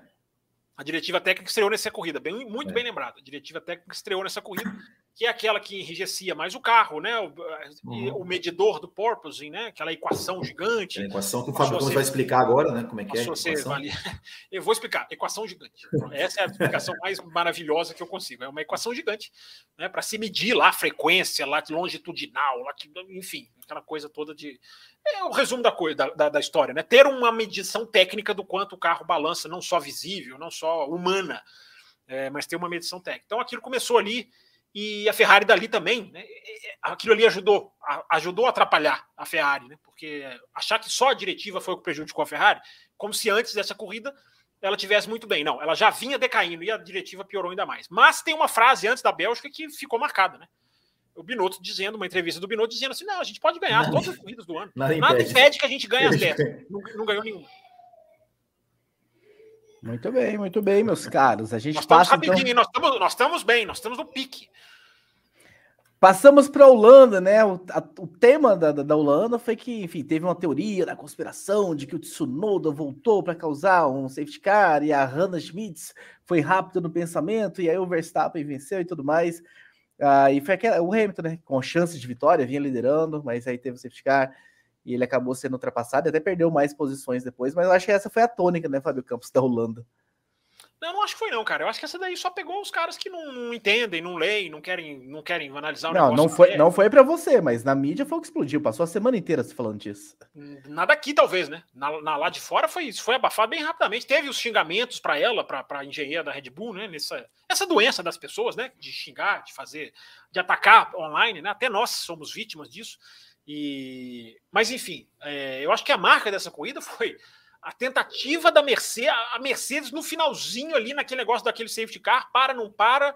O Russell toma a iniciativa de trocar pneu, o Hamilton não gosta. É, e aí ficou uma discussão se haveria chance da Mercedes ganhar da Red Bull. Eu acho que não haveria nenhuma. Tamanha, tamanha superioridade que já, está, já estamos desenhando aqui nessa retrospectiva. Mas eu acho que a marca dessa corrida para mim foi isso, foi essa, foi esse finalzinho ali. O Tsunoda não foi. Não, basta ver todo o problema, analisar os repórteres que estavam na pista falaram do problema, do barulho. Eles ouviam barulho completamente diferente do carro. Então, assim, é, é essas teorias que, né, que, até quem da imprensa comprou isso, eu recomendo que o ouvinte tenha um pé atrás. Mas se bem que tem muita gente que adora, né? Adora essas teorias, adora caça-clique. Meu Deus, como, como a caçada de cliques está efervescente, né? A Fórmula 1, né? Os caras não pararam para a Copa do Mundo, não. Os caras estão caçando clique aí com coisa de Fórmula 1 que é, que é legal. Mas, enfim, é eu acho que no final das contas foi isso. Foi mais uma vitória da Red Bull, que seria incontestável. Teve um cheiro ali no final pela, pelo safety car. A Mercedes sonhou. Talvez foi uma das que a Mercedes sonhou.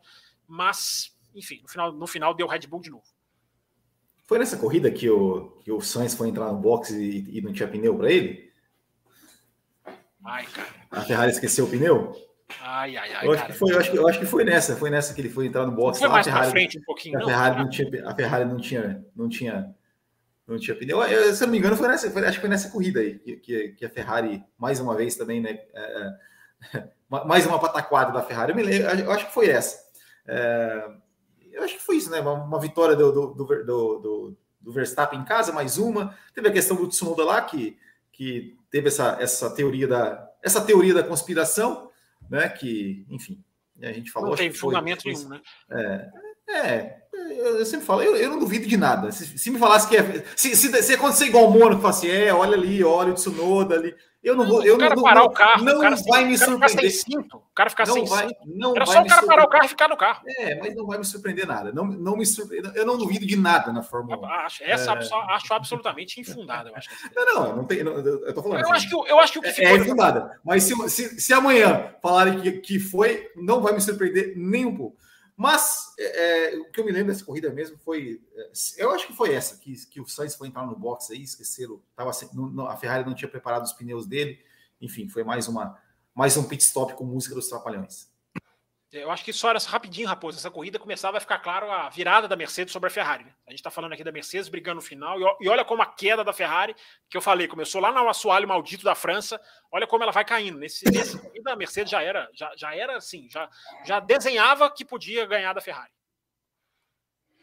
Muito bem, a gente passou então para a Itália, né? Verstappen que largou da sétima colocação, porque por troca de componentes do carro, ah, já estava na quinta, na volta 5, já estava na segunda colocação, o Will Bueno, a recuperação monstruosa, logo passou o Leclerc e venceu, né? Ficou, foi aquela largada, ficou todo mundo assustado, né? Vai largar em sétimo e tudo mais, e ele demorou cinco voltas para já estar em segundo. Pois é, né? Mas eu acho que o grande, o, o grande destaque, isso aqui a gente pode chamar de destaque, foi a corrida terminar em safety car, né? Foi, foi a corrida, a corrida, ou seja, aquela coisa, né, de a gente esperar para ver um final, né? Nos, nos tirar, né? Nos tirar é, de ver ali um tentar ver um final com alguma movimentação, simplesmente porque é, foi um problema no, é, com o carro do Ricardo, né? Que, que o carro ficou travado não conseguiram tirar, tiveram que chamar que entrar o trator, e aí demorou, enfim. E aí, uh, enfim, nesse, nesse meio tempo, uh, o, o, safety car ficou andando na pista e terminou a corrida sob bandeira amarela. E também teve, né? Também teve. Foi, acho que foi em Monza, né? Que, que descobriram que a torcida do Verstappen tinha, feito, tinha construído uma arquibancada clandestina no meio do circuito de Monza. Teve, teve um negócio desse aí, acho que foi, acho que foi, acho que foi em Monza. Acho que foi o pessoal de chat aí me, me fala que, que teve uh, descobrir descobrir que a torcida, a torcida do Verstappen entrou com uns não sei como e construíram uma arquibancada lá no meio do, no meio do circuito. Will, o Will, o que acontece no interior, eu posso falar para vocês por experiência própria. Que acontece no interior de Monza, dentro da pista ali, tem que ficar ali. O que eu já vi ali não, não dá nem para contar. Mas o, o Raposo, rapidinho, eu acho que essa corrida foi a, a, a, a grande derrota pós Abu Dhabi, né? Porque depois de Abu Dhabi, o Café com Velocidade foi um podcast que chegou aqui e disse: mudem a regra, esqueçam, quer dizer, não esqueçam, né? É, critiquem o Masi, mas não só isso, né? Foquem na mudança de regra. Os caras não focaram e Monza foi justamente o, o filho de Abu Dhabi, filhote de Abu Dhabi. E rapidinho, Raposo, é a grande corrida do Nick De Vries. Acho que essa, essa corrida é marcada pela substituição do De Vries. E a corrida verdade, que colocou ele na Fórmula 1. Junto com as sextas-feiras, a corrida que colocou ele na Fórmula 1, ele tinha ali três opções para correr. É, se bem que a Alpine era uma opção muito pequena, muito vaga, né? Mas ele tinha ali o Williams e Alpha Tauri passaram a ser opções claras para ele depois daquela corrida, né? Que eu acho que tem os seus, os seus senões. Claro que ele foi bem, mas, enfim, a gente conhece o De Vries, né, Raposo? A gente sabe que o De Vries não é a oitava maravilha do mundo, mas é um cara que merece vaga na Fórmula 1, sem dúvida nenhuma, e a gente vai ver o ano que vem. Só lembrando, Fábio Campos e o Will Bueno, nós estamos com 11 superchats, né? Faltam você aí... não tá pedindo, cara. Você não tá pedindo. Aí eles não Tô, parei. Parei aqui para fazer exatamente esse pedido. Faltam aí 14 para a gente bater a meta de superchats e a gente estender esse programa em mais 30, 40 minutos. Então tá com vocês. Vamos voltando aqui para nossa retrospectiva. Singapura, né? Era a primeira corrida em que o Verstappen tinha chances matemáticas de ser campeão não se classificou bem, porque teve aquela questão do combustível, né? Se ele abrisse a volta, ele ia ficar sem combustível, a equipe pediu para ele abortar, ficou bem, bem, bem, bem nervoso. Mais uma corrida que começou atrasada por causa da chuva e vitória do Pérez, Fábio Campos. É, foi, você, você resumiu, né? É, o qualifying foi, foi, foi também por causa da pista secando, né? A chuva é engraçado, né? Porque nunca tinha chovido em Singapura, né, cara? Foi a primeira vez que choveu assim, mais, mais. Em 2017 teve uma chuva no começo, né? A pista largou molhada mas pouquíssimo, né, para um, um lugar do mundo em que chove toda hora. E por causa disso, a, os caras soltaram os pilotos para ficar dando volta e a Red Bull calculou mal o combustível. E, e aí o Verstappen né, perdeu ali a chance de ganhar todas as, as últimas corridas do ano. Talvez bater aquele recorde do Vettel de nove seguidas. É, e na corrida, eu acho que foi a, a, a, maior vitória do Pérez. Né? Foi a vitória mais pressionada do Pérez, a mais segura de todas que ele teve na carreira. Essa, essa ele guiou sob pressão, uma pista escorregadia, em que o Hamilton errou, o Verstappen errou, dois caras que não costumam errar. O Pérez cometeu pequenos erros, mas os erros não foram suficientes para tirar dele a vitória. Então, no, a, a, no final, ele, ele ali foi uma vitória com um V maiúsculo. A gente está falando de vitórias tranquilas do Verstappen. Eu acho que essa não. Essa foi uma vitória com o cara pressionado numa condição de pista diferente. É um cara que não vence toda hora. Eu acho que foi a maior vitória da carreira do Pérez. Will Bueno, rapidinho, eu fiz a conta errada, né? A meta era 22 superchats, não 25. Então a gente já tem 12, faltam só 10 e não 14. Enfim, tá aí atualizado para vocês. É, não, é, é, dessa, dessa corrida acho que bem falado, né? Mais, mais, mais uma vitória do Pérez. É, os erros, né? O erro do Hamilton, né? É, é, acho que ali tentando né, uma, uma, briga com, com o Vettel e com o Verstappen, é, mas eu acho, é, para mim, o inesquecível dessa corrida foi o, o Latifi né, com o Guanizou, né, fazendo um, um, dos, seus, dos seus, das suas bizarrices na, na temporada, é, causando um acidente absolutamente absolutamente bizarro ali com, com o Guanizou, que acabou né, causando abandono dos dois e causando um safety car na corrida. Vai falar complementar, complementar mais alguma coisa, Fábio Campos? Não. Então nós passamos para a próxima corrida. A próxima corrida na sequência de Singapura. É o Japão. Japão. Você quer que ajuda? Você quer que não, eu, não, o Japão, o Japão, o que aconteceu? A pataquada das regras, né? Uma corrida que não teve aí a totalidade das voltas, mas o ponto, o Verstappen descobrindo, o, pessoal descobrindo a regra meio em cima da hora. É a história do Japão, na minha opinião. O título sendo decidido. É, o Japão é um festival da, da, da, dos absurdos, né? É aquela tempestade perfeita, como eles dizem em inglês, né? Existe essa expressão em inglês. E nesse caso é, foi literal, né? Foi tempestade mesmo. É, foi literalmente. Então ali se, juntou, se juntaram vários problemas, né? O trator na pista, que ninguém imaginava que fosse acontecer de novo. É a pista que não é, os carros que não vão para a pista. Semana que vem a gente vai falar, né? Dessa questão da, tem gente que até mandou pergunta, né, Raposo, da, do Paralama, do que, que a gente pode falar, mostrar sobre isso. Enfim, semana que vem a gente faz esse programa mais 2023, é, e com as ideias que não são confirmadas, mas são ideias que estão sendo discutidas. São, é um programa muito interessante para quem quer já projetar o ano que vem. Mas, Raposo, nesse Mas enfim, foi, foi, o Plínio que mandou esse e-mail, só para resgatar, para deixar. Mas semana que vem a gente vai falar sobre isso, Plínio. Ele, ele mandou lá no Twitter também, então ele está realmente querendo saber sobre isso. Nós, nós o atenderemos. É, mas enfim, Japão teve essa questão dos carros que não vão para a pista por causa da chuva, né? essa demora, essa questão do trator, teve a né, a, a, horrorosa regra dos pontos, né, péssima regra que contradiz ela própria e com a intenção de dar pontuação proporcional, acabou gerando pela primeira vez na história da Fórmula 1 uma, uma, uma pontuação desproporcional a ponto de pontos totais sem andar 75% da corrida. Né? O regulamento foi criado para evitar isso e criou isso pela primeira vez na história. Pela primeira vez na história, menos de 75%, pontos totais distribuídos. Isso é o retrato da, da, da, estupidez, né? Da estupidez, da falta de zelo, da falta de, de, de cuidado. Mas o José Etienne está aqui fazendo superchat, muito pertinente. Né? uma das melhores corridas. Ali a gente viu várias ultrapassagens puras, ultrapassagens em pontos que nós nunca veremos no seco, ultrapassagens que não são normais em Suzuka, a gente viu nos S do Russell, maravilhosas, ultrapassagens do Magnussen. Obrigado, José Etienne, de novo. É, enfim, é, a gente viu ultrapassagens ali muito legais. Né? Então, a corrida foi boa, mas a, a, a marca foram esses erros né, da pontuação, os caracteres que não avisaram para o mundo que o mundo ia errar, né? Todo, o planeta inteiro indo para o lado errado e ninguém ali para fazer um comunicado na tela de que não, vai computar a pontuação e tal. E teve mais um que eu estou esquecendo aí, não vou ficar puxando aqui, senão vai, vai arrastar o tempo. Mas teve mais, teve, foram, mais, foram quatro pataquadas. É, foi, foi, foi uma corrida. Ah, lembrei, que... lembrei, rapidinho, lembrei. É do, é do. É do. A corrida termina com uma volta a mais se ela terminar com duas horas. Se ela terminar com três horas, não tem Isso. que dar uma volta a mais. Então os caras não sabiam que a corrida tinha acabado. Foi um festival essa corrida. Exato, né? É, é, enfim, foi, foi a corrida que que na hora que deu a bandeira vermelha, quando eu acordei, já estava no pódio, daí eu tive que, tive que reassistir. Ah, você não contou isso. Você não tinha falado isso aqui pra gente. Sim, acho que eu falei, sim. Não, você está revelando isso agora. Deu, deu, a bandeira ver, deu a bandeira vermelha, eu, eu acordei e estava no pódio. Daí eu peguei e voltei a assistir, assisti tudo. Eu, eu, eu dei uma de Fábio Campos, só que daí eu assisti na hora. Comecei a assistir seis da manhã, acabei até umas. É, e acabei depois. Se, é, você, se você tivesse dado uma de. Fábio Campos, você voltaria para a cama dormiria sono dos justos, acordaria refeito, revigorado e assistiria com tranquilidade. É, é, mas enfim, é, daí, é, enfim, a, a, corrida foi boa. E eu acho que os, os destaques né, dessa corrida, é, a chegada Alonso e Vettel, sensacional. Ah, verdade, bem né, lembrado. Sensacional, Alonso e Vettel. Nós, né? nós não podemos, nós não podemos é. esquecer do mero detalhe que foi o Verstappen ser campeão. Sim, se bem, se bem que, né, que, que, que, que como você falou, né, o, o, para o Alonso Estava tendo corrida ainda, inclusive a Alpine falou para ele que estava tendo corrida, tanto é que ele continuou acelerando. É, isso é, é perigosíssimo. Né? É, é perigosíssimo. Uh, teve mais um erro do Leclerc, né, que definiu o campeonato, né, que, que, que acabou aí é, definindo o campeonato, né, um, um, erro do Leclerc numa briga ali com o Sérgio Pérez.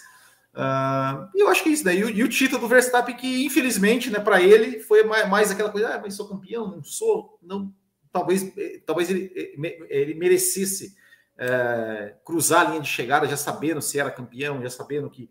E não aquela, aquela coisa, ah, sou, não sou. É, o Pérez pergunta dele, aí, você é campeão? Não, não, não sou, não sou. Ah, ah, sou? Ah, aí, campeão. Aí você entra na, na do Papai Noel lá, enfim, foi uma coisa, uma coisa esquisita. Mas, estourava mas, nessa mas, época. Nessa é. época estourava o limite, o escândalo do limite. Quer dizer, Exato. já tinha aparecido, ele apareceu em Singapura, né? Mas nessa época foi ali a definição um dia depois, né? Do, do, do, da questão do orçamento. 15 superchats, restam 7 para a gente bater a meta. Estados Unidos, né? Carlos Sainz da pole, mas acabou sendo tocado pelo Russell ali na largada, acabou rodando. Red Bull também teve um erro com o Verstappen nos pits. Mais uma, enfim, será que o, será que o Hamilton vai vencer? Mas aquele ponto de interrogação, mas não venceu. O Verstappen foi lá, passou ele. E eu acho que o fato né, mais marcante foi o Alonso batendo com o Stroll, o Alonso detonando o carro, voltando para a corrida marcando seus pontos. Depois a Haas até quis, enfim, de certa forma, tentar tirar os pontos do Alonso, mas os pontos retornaram para ele, Fábio Campos. É, protesta, não protesta, protesta contra o protesto, né? Foi essa questão dos pontos ali que foram só, só foi desembocar no México, né? Na semana seguinte. É, não, acho que você resumiu muito bem. O toque na largada né, tirou ali o Sainz, que poderia ser uma, uma, uma, um, um fator nessa corrida. Essa deu muito cheiro para a Mercedes, mas a Red Bull foi lá, buscou de uma distância muito grande. Mas a gente agora, né, com benefício do, do pós, né, da, da, da, do benefício da, da, profetização do acontecido, a gente pode ver que ali uma atualização da Mercedes começou realmente a fazer diferença no carro. É, foi uma atualização parcial, a asa ficou retida, por motivos que eu expliquei aqui na quinta-feira, né, questão do regulamento. Não vou explicar de novo, quem quiser vai lá clicar lá no Além da Velocidade de quinta-feira passada. É, mas a parcial atualização da Mercedes fez diferença, né? Porque a partir dali a Mercedes foi mostrando ser um carro diferente até chegar a Abu Dhabi. Mas daqui a pouco a gente fala de Abu Dhabi. Ali, ali houve esse, esse sonho da Mercedes, mas uh, com o pit stop errado da Red Bull, como você falou, os caras também foram lá e ganharam, deixaram claro a superioridade dessa segunda. Olha como a segunda metade do ano né, é, é, é avassaladora. Né? A gente teve a sorte, nós fãs de Fórmula 1, de que o Verstappen não fazia poles e ganhava e deixava aquilo ali uma chatice. Os, o modo de ganhar ia variando por causa de um problema no box, uma rodada na Hungria, a punição na Bélgica, na Itália também vem lá de trás. É, é, foram modos diferentes de se ter o mesmo resultado. Isso acabou dando um tempero, embora né, a ordem dos fatores não alterava o produto. É isso aí. Eu honestamente não tenho nada a acrescentar sobre, sobre tá isso. Não lembro, não lembro. Está tá muito, perto. Está muito perto. Já não lembro o que muito aconteceu. Recente, muito recente. Não lembro, não muito recente. México, Fábio Campos, 14 vitória do Verstappen, enfim, quebrando um recorde histórico de, de Schumacher e Vettel, alcançando essa marca que, enfim, já falamos aqui, torcemos que não se repita na história da Fórmula 1. É, essa, essa corrida foi talvez a que a Mercedes tinha tido mais chance depois de Interlagos, claro, é, porque ali era altitude, que era ótimo para Mercedes, porque o arrasto né, da Mercedes é um problema, então, com menos arrasto, a, a, a, porcentagem de ganho da Mercedes era maior do que de qualquer outra equipe. Porcentagem técnica, de rendimento. É, e ali teve aquela questão dos pneus, né? Não, não se, botaram os pneus que depois ficou ali se perguntando se não poderiam ser outros. Enfim, corrida muito, muito ruim, né? muito chata essa corrida, foi, foi bem, bem, bem pouco emocionante. É, eu, acho que, eu acho que a marca dessa corrida também foram os pilotos estreantes da sexta-feira, né? Ali começou, começaram a chover os pilotos estreantes, todo mundo deixou para o final. É, por causa da chuva do México, teve o teste da chuva do Japão, teve o teste de pneus, passou para o México também, além de Austin. Enfim, aliás, Austin também nós esquecemos de falar, né? Andou também uma turma muito o Palu impressionou muito bem, o Alex Palu da Indy impressionou muito bem andando pela McLaren, de uma série de jovens que estrearam, mas eu acho que ali foi isso, Raposo. Se falou muito do Verstappen deixar o Pérez ganhar e nós não sabíamos da missa metade, porque ficaram cogitando se deveria ou não e jamais ele teria deixado. A gente veio a descobrir nos próximos grandes prêmios, onde a gente está chegando, né, Raposo? Muito bem, muito bem. Próximo grande prêmio, grande prêmio do Brasil, né? Onde Café Velocidade será presente em 2023 e você pode estar presente também com a gente. Se você adentrar a faixa Premium, Café Premium dos nossos apoiadores, nós vamos fazer um sorteio de um ingresso. Então, tá dado o recado a você que não comprou o ingresso, não conseguiu, os ingressos se esgotaram, quer concorrer ao ingresso, vire, se torne um membro um apoiador do Café Velocidade na faixa Premium. Café Premium, que nós vamos fazer esse sorteio Tá dado o recado. Batemos em 21 superchats de 22, Fábio Campos. Eu acredito que vai chegar o próximo para a gente bater a meta, mas vamos para o Brasil. Eles, eles, gostam com emoção, eles deixam para o final para gravar. Brasil, a última sprint race da temporada. Nós tivemos a pole do Magnussen naquela sexta-feira maravilhosa. Não conseguiu manter a, a, a, ponta no sábado, mas foi magnífico a pole dele, o circuito vindo abaixo. Ah, e a primeira vitória do Russell no domingo, Fábio Campos. É, esse foi o melhor final de semana do ano, né? Porque a sprint, o formato sprint fez com que a Red Bull errasse o acerto. Isso está muito claro, assumido e, e os nossos olhos enxergam. É, não é só uma coisa aqui, perdeu e falou. Essa não, essa ficou muito claro, né? É, o Vitor Frutuoso, inclusive, está aqui mandando a mensagem. Foi o melhor final de semana do ano, porque a gente teve uma sexta-feira sensacional, chuva, noite, o, Red, o Magnussen fazendo a pole já de escuro, Interlagos, né, cara? Eu, eu só consigo lembrar das luzes ali. Acho que, para mim, é como se fosse 11 horas da noite, assim, quem estava na televisão, né? É, acho que quem estava lá na pista estava um pouquinho mais claro. Mas teve isso, teve a, a, melhor sprint, né? A melhor sprint de todas, sem dúvida nenhuma. Né? É, é engraçado, né? Porque no ano passado eu falei, cara, né? Teve aquela Hamilton, aquele final de semana maravilhoso, e eu me lembro de chegar e falar, falei aqui, falei no Auto Race, e muita gente criticou, né? Cara, foi para sprint, mas com muito DRS. Foi um sprint com emoção. Olha a diferença da sprint para esse ano, né? Para quem tem memória, é, a diferença da, da, da, qualidade. Esse ano a gente teve disputa mesmo, roda com roda, os caras se dividindo, o Russell tentando, tentou uma, tentou duas, conseguiu lá no final. Né? A Asa ajudou também, mas enfim, não foi, não foi, não foram aquelas ultrapassagens que a gente está que a gente costuma falar aqui que não, não acrescentam nada, né? Pelo menos ele brigou ali, teve que fazer um certo estudo para passar.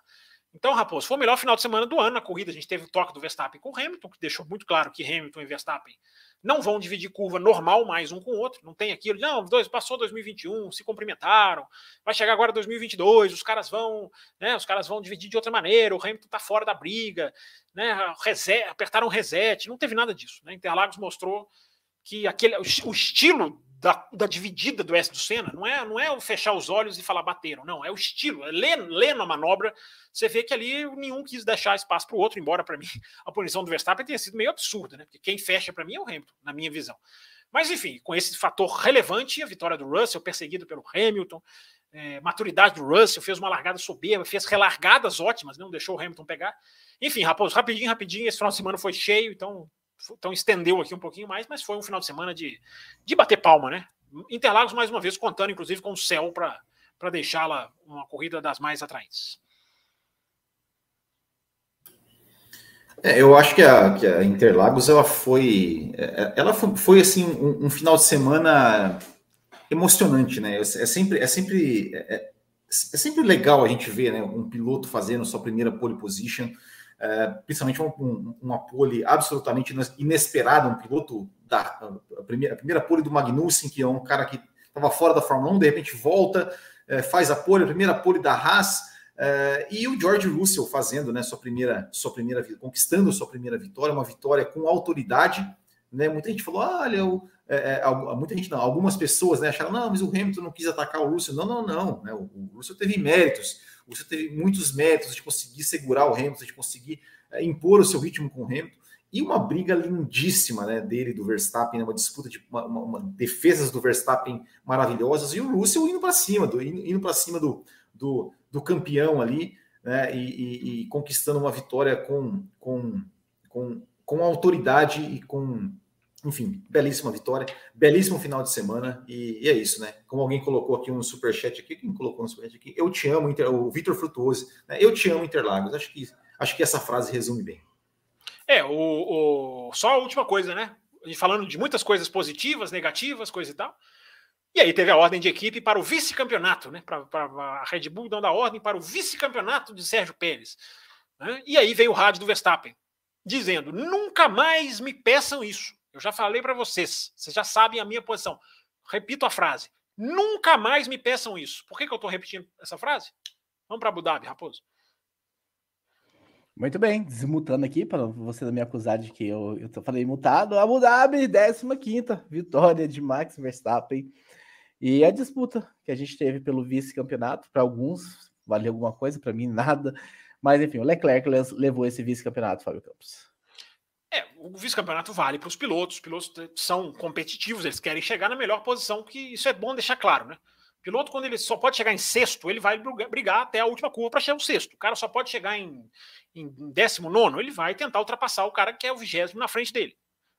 Isso não vai acontecer porque só tem 20 carros. Enfim, é, ele vai tentar ultrapassar o décimo nono. É, então, Raposo, é, nessa corrida, o que, que aconteceu? É, campeonato encerrado, é, um, um, vácuo do Verstappen para o Pérez, do, o, o, menos trabalhoso possível. Ó, eu vou acelerar. Você vem atrás, você pega aí. É, não vou frear para você. E aí na corrida, né, Abu Dhabi casa com o Brasil, né? Jogo de equipe no Brasil, um monte de gente defendendo, tem que fazer, é vice-campeonato, a equipe quer, é importante. Aí chega na, no, no, em Abu Dhabi, a equipe não faz, e essas pessoas se calam. Calad, ficam caladinhas. Né? Por que, que não viraram e falaram, não, tinham que ter feito, tinham que ter feito, tinham que ter ajudado? Por que, que todos ficaram caladinhos? Porque o que essas pessoas querem é defender jogo de equipe. O que essas pessoas gostam de fazer é defender jogo de equipe. Antes de pensar, elas querem defender jogo de equipe. Porque se elas pensassem, uh, elas teriam chegado no, no, no, em Abu Dhabi e falado assim: mas peraí, Ei, por que, que não fez agora? Por que, que atrapalhou o Pérez no segundo stint? Essa eu até perdoo, porque muita gente não conseguiu entender isso durante a corrida. Não ficou claro. É, mas, né, o vácuo, né, um vácuo bem, bem, bem, bem pouco, é, bem pouco, digamos, proveitoso, embora tenha ajudado realmente, porque a diferença do Leclerc para o Pérez, ou do Pérez para o Leclerc, foi de 40 centésimos. Então, a, o, o, pouquinho que ele pegou, ele ajudou, mas não é o vácuo que você, que o piloto dá para o outro quando vai ajudar. É, e aí o Verstappen teve a chance na largada, não, não preferiu não ajudar. Eu, eu aplaudo não ter ajudado, tá? Eu aplaudo não ter ajudado, porque eu mantenho, eu, ao contrário dessas pessoas, eu tenho coerência. Então, se eu acho que não tinha que ter ajudado no Brasil, não tinha que ter ajudado em Abu Dhabi. Abu Dhabi foi talvez a corrida mais pura do pelotão da frente, né? Porque a Mercedes deixou, a Red Bull deixou correr, como tem que ser. Né? Como tem que ser. Tem lá o rádio do Pérez dizendo, a, o, o rádio não, a entrevista do Pérez dizendo, não consegui cumprir meu segundo instinto, porque o Max estava na minha frente, falando ali muito politicamente correto, né? Não querendo atacar a equipe. Mas enfim, Raposo, resumo da história. Esse campeonato não vale nada. E os caras que acharam que vale no Brasil tiveram ali um sonoro cala-boca em Abu Dhabi. Porque se valesse, a Red Bull tinha feito alguma coisa. É a prova de que não vale nada. E a prova de que quem manda na Red Bull chama-se Max Verstappen. O chefe de equipe da Red Bull tem nome. Não é Christian Horner, não é Helmut Marko, é Max Verstappen. O cara virou no rádio e falou: não me peçam isso nunca mais. Chegou no final de semana seguinte, quando seria até teria até uma estratégia lógica de, de, de, de deixa o Pérez ir, depois ele vai parar, você vai ganhar a posição. Não que eu concorde, prefiro fazerem o que fizeram, lutem. Uh, tinha até essa justificativa estratégica e não fizeram. E a galera que apareceu lá para defender o jogo de equipe, eu queria muito saber a opinião deles após Abu Dhabi. Então, Raposo, termina o ano com essas duas corridas casadas. Né? Lamentavelmente, o que aconteceu em uma foi defendido por outros que ficaram calados no Grande Prêmio de Abu Dhabi, ficaram bem caladinhos. Então, Raposo, é isso aí. O ano acabou ali com uma corrida pouco atrativa e, claro, evidentemente, né? A despedida do Vettel é a grande marca de Abu Dhabi. A última corrida, as homenagens. Faltou, como eu falei na quinta-feira aqui, faltou uma Toro Rosso ali pro cara dar uma volta, né? Seria tão legal o cara dar uma volta com a Toro Rosso, hein, Will? Botar a Toro Rosso 2008, aquela Toro Rosso que era bonita, inclusive, muito bonita. Botar aquela. O Alonso andou com a Renault dos títulos dele dois anos atrás. Você já, tudo bem, o Alonso não era ainda piloto oficial, mas já era contratado e andou com o carro da equipe que o contratou. Mas enfim, dava para fazer alguma coisa ali. Aquela Toro Rosso nem tinha patrocínio para você tirar, né, para ferir alguma coisa contratual. Seria, eu acho que o que faltou foi deixar ele dar uma volta de Toro Rosso ali, que seria muito legal ver o Vettel velho andando, velho entre aspas, né, andando naquela que aquele menino ganhou. Então, mas foi o final de semana de emoção do Vettel, foi quando caiu a ficha, eu acho que muitos de nós, né, que o cara realmente não vai não vai voltar mais. Ele deve voltar em alguma função, mas como piloto acho que não volta mais não, embora alguns dizem que volta. Acha que volta, Will? Eu acho que não, é, não, não descarta. Não, eu não acho que não sei. Quase que ele falou. Não, assim, que... não, não me surpreenderia. Não me surpreenderia se ele voltasse, não. Eu acho que eu, eu acho que é, é, o Vettel, né, o, o Alonso é o exemplo. Né? Você não sabe, você não sabe porque você não sabe se ele tem interesse ou você não sabe por causa da qualidade dele se vai ter alguma equipe interessada. Não, eu ah, acho. Eu acho que a equipe tem. É, eu acho que a equipe tem.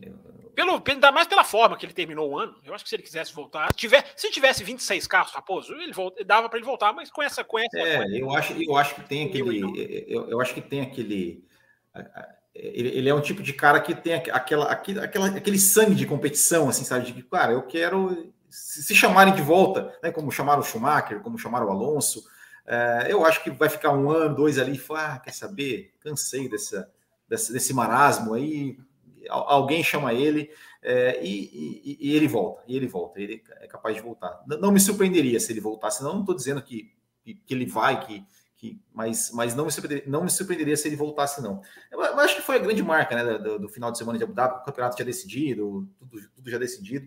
Eu acho que foi a despedida do Vettel, né? Porque que, que é um cara, é um cara aí que, que é, um, é um dos grandes da Fórmula 1, fez, fez, fez seu nome, ganhou quatro títulos, né? Ninguém ganha quatro títulos. É, é, ninguém, ninguém sem talento ganha, ganha quatro títulos, ninguém ganha quatro títulos à toa, então acho que, que foi as homenagens que fizeram ao Sebastião Vettel no final de semana, acho que foi do tamanho que ele tem na, da história dele na Fórmula 1. Como falou, faltou realmente né, pegar um carro antigo aí e tal, né, uma, é, o Toro Rosso, uma que fosse a BMW dele lá que ele andou, que ele andou a primeira ah, Porque a Toro Rosso tem o simbolismo é, daquele claro, dia. Claro, mas... Esse dia de Monza 2008 você se lembra bem, claro, Claro, claro. Então, então é, é, enfim, acho que acho que essa foi foi a grande a grande marca de Abu Dhabi. Fábio Campos, programa estendido. Nós recebemos perguntas também pelo cafévelocidade.com.br. A gente tem duas perguntas de lá. Carlos Eduardo mandou o seguinte: a Fórmula 1 conseguiu atingir o seu objetivo com os novos carros? Há algo que a Fórmula 1 possa fazer para que não tenhamos mais um longo período com o grande domínio de uma grande equipe? Se há, vocês veem a Fórmula 1 tomando essa atitude ou vão esperar o regulamento de 2026? O Carlos, sabe o que a Fórmula 1 poderia ter feito para evitar o domínio de uma grande equipe? Punido a Red Bull de uma maneira bem própria do estouro do limite de orçamento. Punir os caras ali com um túnel de vento mais significativo, pegava os 7 milhões, que são moeda de 10 centavos para a equipe, e tirava dos 7 milhões do limite de orçamento, coisa que não fizeram. Aí você poderia ter uma Fórmula 1 um pouquinho mais competitiva. Não estou sentenciando que não será, vamos ver o ano que vem. Mas, enfim, Raposa, acho que vai dar tempo da gente entrar um pouquinho melhor nas equipes, aí a gente fala aqui. É... Então, não, não valia Brasil. O Brasil está falando aqui que valia a segunda posição de construtores. Não valia. Construtores era outra briga. Não tinha que ter. Ordem de equipe não tinha a ver com a briga de construtores. Ordem de equipe foi para o vice-campeonato de pilotos. Atenção, Brasil, atenção. É, enquanto o Nicolazinho invade a nossa live aqui para se manifestar. Ele que está gostando, tenho certeza que ele está gostando. Mas enfim, Raposo, eu nem lembro o que eu estava falando. Estava falando de. Ah, da, da pergunta do Carlos. Carlos. É, eu já respondi. Acho que para a mudança que seria ne, possível nesse momento, que ninguém vai derrubar o regulamento agora, é, era punir a Red Bull de uma maneira que ela sentisse. Will Bueno, nós também recebemos a pergunta do André Pedro, homem das figuras. Não, uma Paulo, matéria. Peraí, Raposo, peraí. Não, Paulo Jesus. 400 mil foi o que ela estourou. 7 milhões é a punição que ela tem que pagar, Paulo Jesus. Não confunda.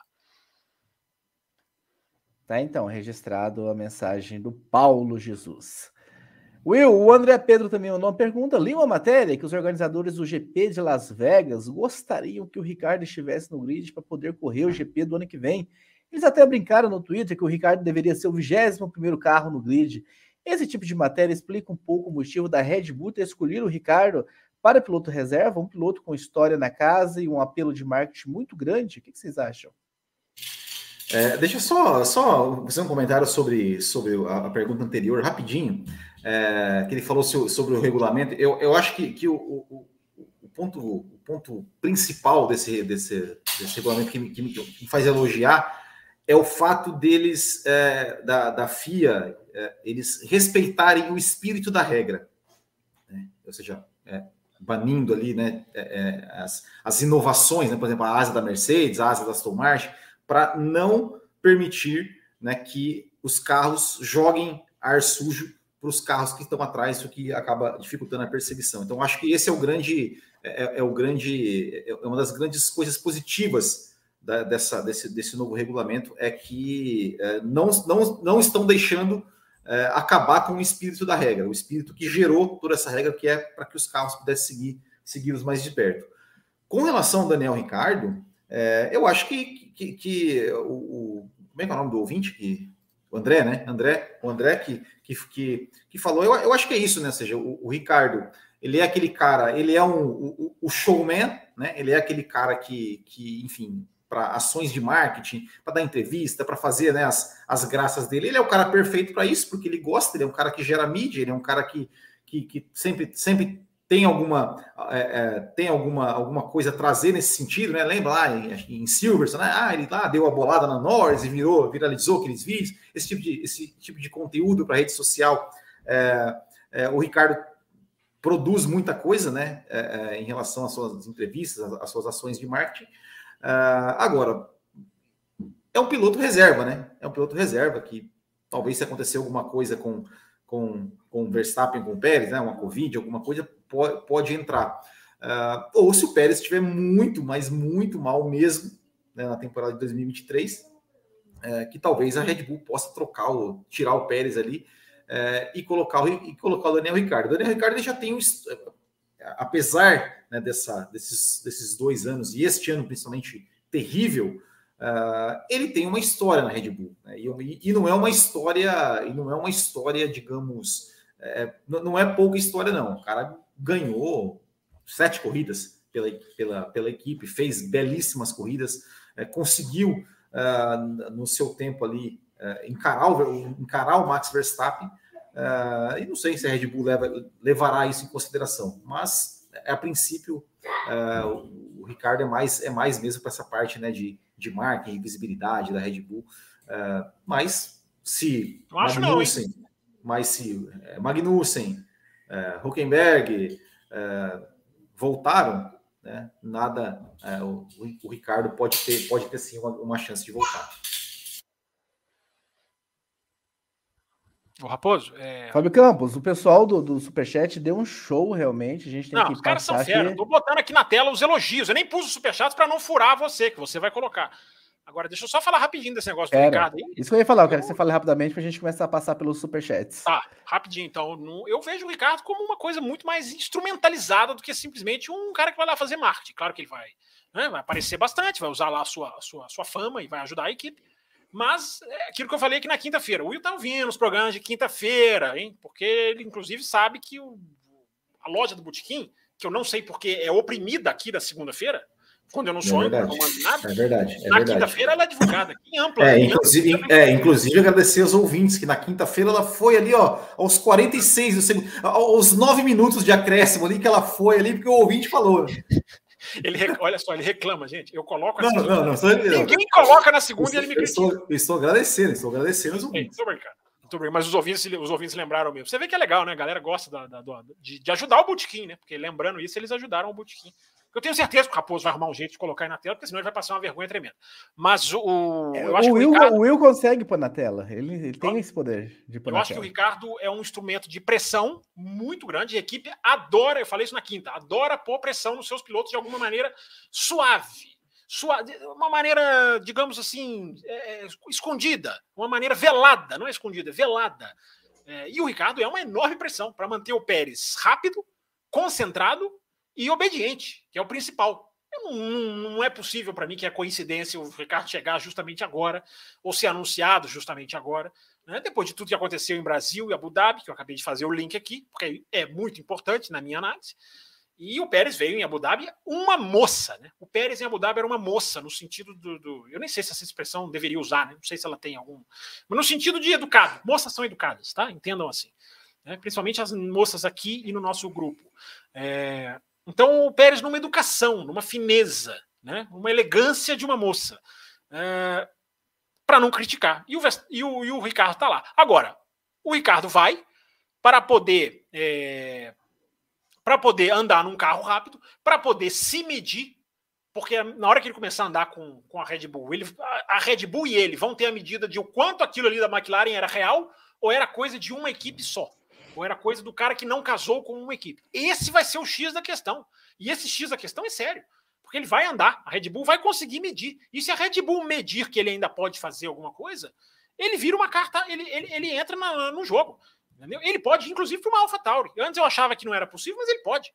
Né? A AlphaTauri não tem, a Red Bull não tem um piloto talento de prime, na primeira fila, como era o Piastri. Na primeira fila para entrar. O Piastri era a primeira fila, camarote, com comes e bebes para entrar.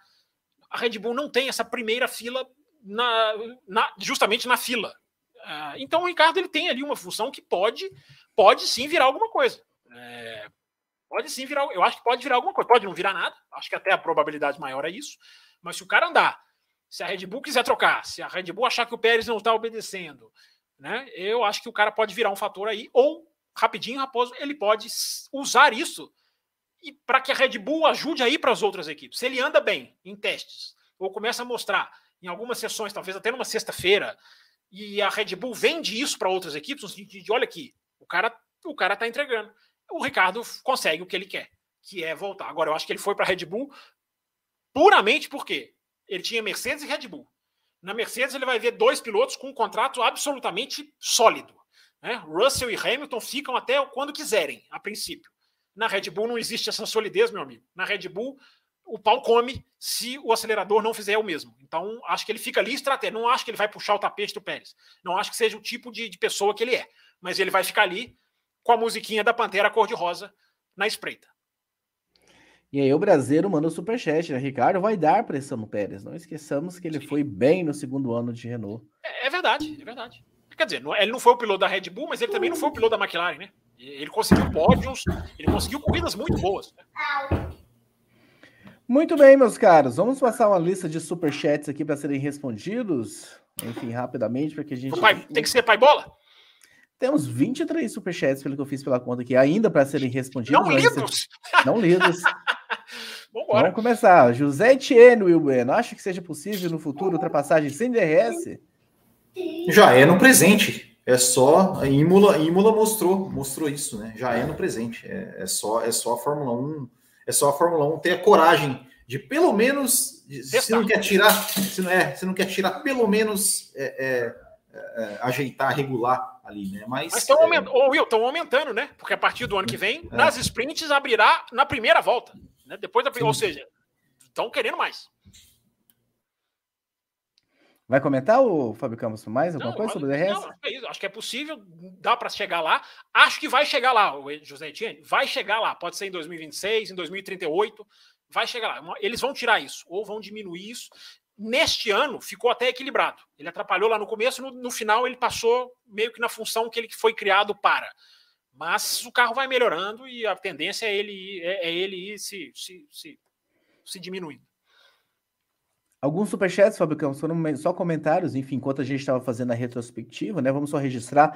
O Victor Frutuoso colocou aqui última corrida de Purricar, né? Fábio Campos chegou até a comentar. O José Etienne colocou né, Japão, uma das melhores corridas Essa da já veio temporada. Tela, já pôs na tela ela, inclusive. Exatamente. O Brasileiro mandou aqui, né? E se segue o sonho da Ferrari, torcedores, porém diz que o CEO que o foco era uma melhora e não título. Porém, os erros apareceram mais do que a real melhora, Fábio Campos. É, assim, poucas vezes, ou já é, é meio que repetido na Ferrari, né? Poucas vezes a gente viu uma equipe implodir dessa maneira. Então, enfim, não sei se a gente vai ter mais tempo de falar, Raposo. Tem essa questão Pode falar, toda. por favor. Fala, por favor. É porque tem essa questão toda do Binotto, né, que está acontecendo, enfim. É... E eu vi fica muita gente. Fica? fica ou não fica, Fábio Campos? Eu acho que tá difícil para ele, cara. Eu acho que tá difícil para ele. É... Vamos ver como que isso vai se desenrolar. Pode ficar numa outra função. Era isso que eu queria falar, Raposo. Uma coisa é você demitir o Binotto. Tchau, tá fora. Isso para mim não é o correto. Outra coisa é você trazer mais gente para trabalhar com o Binotto ou até acima dele, mas deixando ele ali na área em que ele sabe, que é a área técnica do carro. Né? A área técnica do carro ele sabe. É, então, Raposo, eu falei sobre isso aqui, acho que na quinta-feira ou na outra quinta-feira, não me lembro. Né? É, não pode haver uma futebolização do, do negócio que é uma coisa que acontece na Ferrari. Ah, não teve resultado, troca o comandante. Cara, isso não resolve o problema. Porque se resolvesse, a Ferrari estava muito melhor do que ela estava hoje. É, eu acho que tem, que tem que se analisar o que acontece dentro da Ferrari. O que, que falta? Mais estrategista, mais computador, mais gente, mais comando, mais reuniões. alguma coisa falta e tem que se descobrir. Só trocar o cara, eu acho que não vai dar certo. É, o John Todd também precisou de tempo. Não foi, não, não chegou na hora. Agora, eu não estou dizendo aqui, não, deixa, continua como tá, vamos dar tempo para o cara. Tem muito jornalista bom defendendo isso. Eu não defendo. Alguma coisa tem que ser feita, porque foi uma coisa inaceitável. Estou vendo o ano terminar e muita gente dizer, não, mas a Ferrari terminou bem. E a Ferrari, se comparar a onde ela estava em 2020, 2021, foi até bom. Não foi. Porque a Ferrari tinha a obrigação de brigar pelo título esse ano, pelas condições que teve, por ter se dedicado a esse ano lá de trás, pode, pode jogar o ano passado no lixo, né? Para focar nesse ano. Então, esse parâmetro de simplesmente melhorou, ele, é, ele deve ser usado como uma Haas, uma Alfa Romeo. A, a Ferrari não. A Ferrari tinha obrigação. A Ferrari é a Ferrari, gente. A Ferrari tinha obrigação de disputar o título esse ano. Não é uma equipe qualquer. É uma equipe que focou, que pode dedicar dinheiro, que pode focar tudo nesse ano. E desabou. Alguma coisa tem que mudar. Tá piscando mensagem aí que não é superchat, inclusive. O, o, o Brasileiro concordou sobre o Ricardo, né? Quando você estava comentando sobre o Ricardo a pressão no Pérez, ele fala que exato, Campos. Eu vejo igualmente a você. Tá registrado. Tá registrado aqui na tela. E nós Se é que foi para esse assunto, né? Ele pode estar falando do Grande Prêmio da Áustria. Não, foi, eu peguei aqui, bem na hora, por isso que eu já coloquei. Você sabe. Ah, o Arthur Salles, né? Cheguei atrasado, já comentaram sobre a possível inclusão dos paralamas traseiros. Arthur, semana, semana que vem. Você chegou cedo, Arthur. Você chegou cedo, semana que vem. E semana que vem a gente vai falar sobre 2023 e a gente vai abordar esse assunto. Nós recebemos perguntas também pelo cafévelocidade.com.br. Will Bueno, o Andrade 117, a Mercer não limitou Russell com ordens. Ferrari não matou a carreira dos Sainz com ordens pedidas até por parte da imprensa. Já na Red Bull, sepultaram Pérez. Comentário do Andrade. Quer acrescentar alguma coisa, Will? Ah, eu, eu acho que, que eu acho que isso também vai muito da, da postura dos pilotos, né? É, o Sainz, ele, ele, é, ele falou não né, em Silverstone. É, o Russell, é, não sei, sinceramente, não, não, não sei né, se como, como, seria é, como seria a reação dele numa, numa disputa ali, valendo uma vitória, valendo algo assim, com a Mercedes disputando disputando justiça seja feita, né, Will? A Mercedes é. deixou é. solto muito, é. muito, muito mais, muito mais do que as outras. Né? Tomara é, que mantenha assim, né? Tomara que não seja só porque não estava lá brigando pela vitória. É, exatamente, exatamente. Então, assim, ainda vou esperar para ver, mas, mas eu acredito que o Lúcio vai ser um que, que estilo Carlos Sainz que pode até, igual, igual o Sainz entregou em Silverstone, entregou ali porque estratégia é, diferente, mas na hora, algumas e mas, é, mas na hora que na hora que, que, que ele falou assim, não, opa, peraí, se eu, se eu aceitar isso aqui, eu não vou ganhar a corrida? Ah, então não quero não. Então, então não, não vou aceitar não, vou ganhar minha corrida. É, eu acho que é isso que tem que é, é o mínimo que eu espero do, do George Russell. Muito bem, Fábio Campos. A próxima, né? São dois superchats sobre o mesmo assunto, né? O Gustavo Basso mandou aqui como impedir os carros de chupiscar a água do difusor, né? E ele complementa eu dizendo. Não esse, eu não conheço esse verbo. Spray nos olhos dos outros é refresco. Semana que vem a gente vai entrar nesse assunto, Gustavo Basso. Mas está registrada aí a sua mensagem. É, tem, tem que se tentar. Eu acho que, eu acho que é isso aí o principal. Vitor Frutuoso, Alonso e Vettel mostrando as suas ótimas performances. Estão dizendo. o Vettel não começou tão assim, não, mas terminou, terminou em alta, foi legal o finalzinho de, do, do, do, Vettel. Acho que ele tá falando do Japão. Acho que, tá, acho que esse superchat vem na hora que a gente tá falando é. do Japão. Mais uma vez, Alonso e Vettel com, enfim, usando Era de alguma corrida específica que ele tá registrado. É, de alguma corrida. Eu, eu acho que teve uma o âncora, do... ele não quis trazer na hora da corrida. Vitor Frutuoso. Qual corrida estava cuidando de, de cuidar da, do andamento da. E aí tivemos uma. Que que, esse A aqui, que moeda é essa, Marinho? Eu acho que é da Austrália, hein? Dólar australiano. Tá aí registrado. Bom dia, bom dia, pelo bom dia deve ser, né? Aqui nós estamos no boa noite. Eu gostaria de ver um ranking de melhores corridas e de melhores pistas desse ano feito por vocês. E talvez cinco melhores e piores. Obrigado. Tá aí uma sugestão, para de pauta. Cara, melhor corrida, melhor corrida para mim, Silverstone depois São Paulo, é, Japão. que mais? Aí fica. Ali tá, aí tá tudo meio misturado, né? Tá tudo meio mais ou menos, né? Eu coloco Emília Romana por causa do, do primeira, da primeira metade, por causa do, do sem DRS, achei que foi uma boa corrida. É. A sprint do Brasil não vou colocar, porque é, é, é, é maldade, né? Colocar. É... Hum, Miami foi boa, mas não foi, não estava entre as melhores, né? Não estava entre as melhores. É... Não sei. Ah, eu vou colocar... Não sei. Áustria, eu acho que a Áustria eu... foi ali as três ultrapassagens é... do Leclerc sobre eu o Verstappen. Vou colocar o Bahrein. Eu vou colocar o Bahrein. Bahrein também foi boa. Bahrein também pode. Eu gostei muito de Silverstone. Acho que Silverstone realmente foi não, um. Silverstone é, foi a primeira. O, o ponto, fora, o ponto fora da curva aí. Eu concordo com essas que os senhores colocaram na mesa aqui. Tá aí registrada, Marildo. Muito obrigado pelo seu super chat. Olha o Brasil! 111 presente, 20 likes, galera. Senta o dedo. Espero que esse número isso? seja diferente. Não, que isso? Peraí. Não, não. Se for, se for isso, pode encerrar. Pode encerrar. O Vitor Frutuoso, para bater a meta, ele mandou aqui o super chat do Latifi. Tá registrado, Vitor Frutuoso. Gustavo Basso, por que a Mercedes não leu o manual do fabricante, Fábio Campos? Esse barulho, esse barulho é na casa do Will, tá? É. É, não é, É. aqui. Mas, É. enfim, E, e- e não, e não foi o Nicolas que foi, tá fazendo bagunça aqui. Não é o Nicolas, tá? Joga a própria esposa no, no- no- no- Under the bus. Ô, Raposo, repete aí, cara. Que eu, se o Will não colocar Ela- no mudo, eu não vou Ela ficou conseguir me nervosa, ela ficou, ela ficou nervosa, se vou É só jogar ele de colocar novo. no mudo, cara. É só ele colocar no mudo. Não tem, a culpa não é dela. Não, e ela falou assim, ele me expôs, então deixa aí. Bem, pra, pra ele aprender, pup, jogou de novo a panela no chão. Gustavo Basso, por que, que a Mercedes não leu o manual fabrica- do fabricante? manual, de qual fabricante? O que que, o que, que você está dizendo, o, o, o Gustavo Bassos? Pode mandar sem ser superchat aí que eu ponho aqui na tela. É, esclarece aí, sem precisa ser superchat. Pode ser, se quiser. É, fica à vontade. Vai, vai que tem ainda, né? Vamos.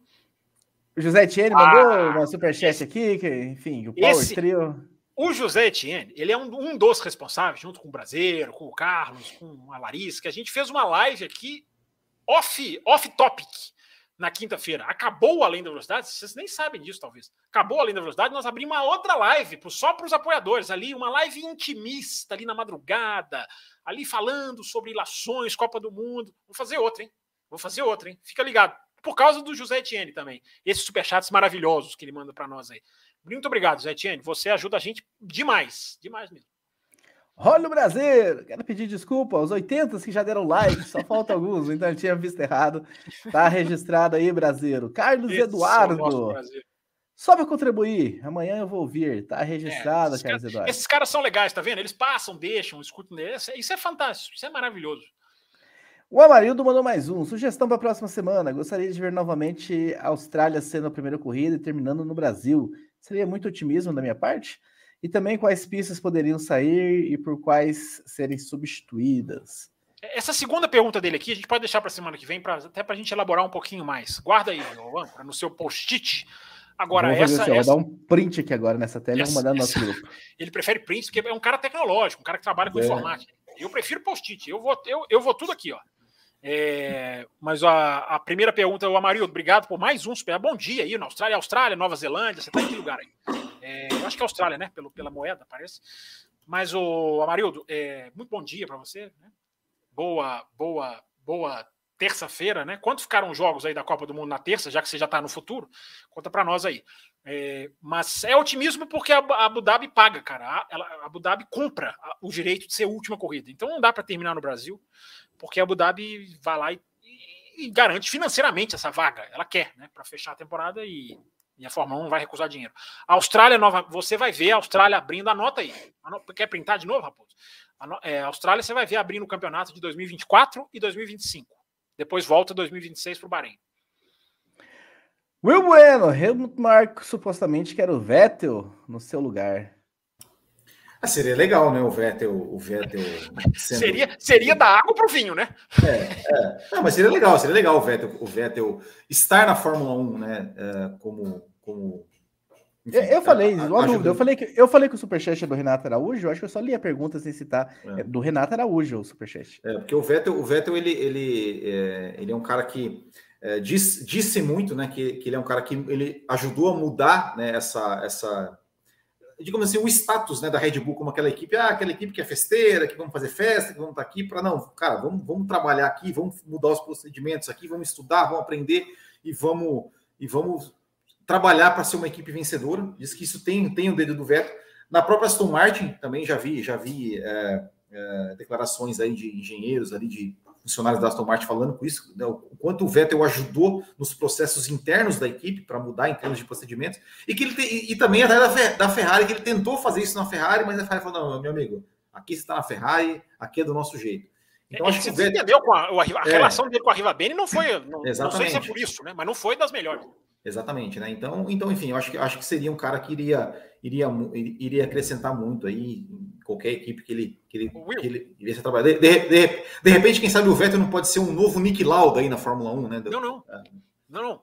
O Vettel, eu, eu ia falar isso na quinta-feira, mas não tem mais além da velocidade, né? Se bem que talvez eu faça, né? Com esses José Etienes maravilhosos aí, Talvez eu faça um além da velocidade aí, porque esses caras, se eles. Vamos ver que que eles, como eles vão se comportar do- no grupo do WhatsApp durante a semana. Vamos ver. Talvez eles me convençam. Eu te É. amo, José Etienne. O cara É. mandou eu te amo Interlagos. O Vettel, Will, o Vettel tem que ser presidente da FIA, cara.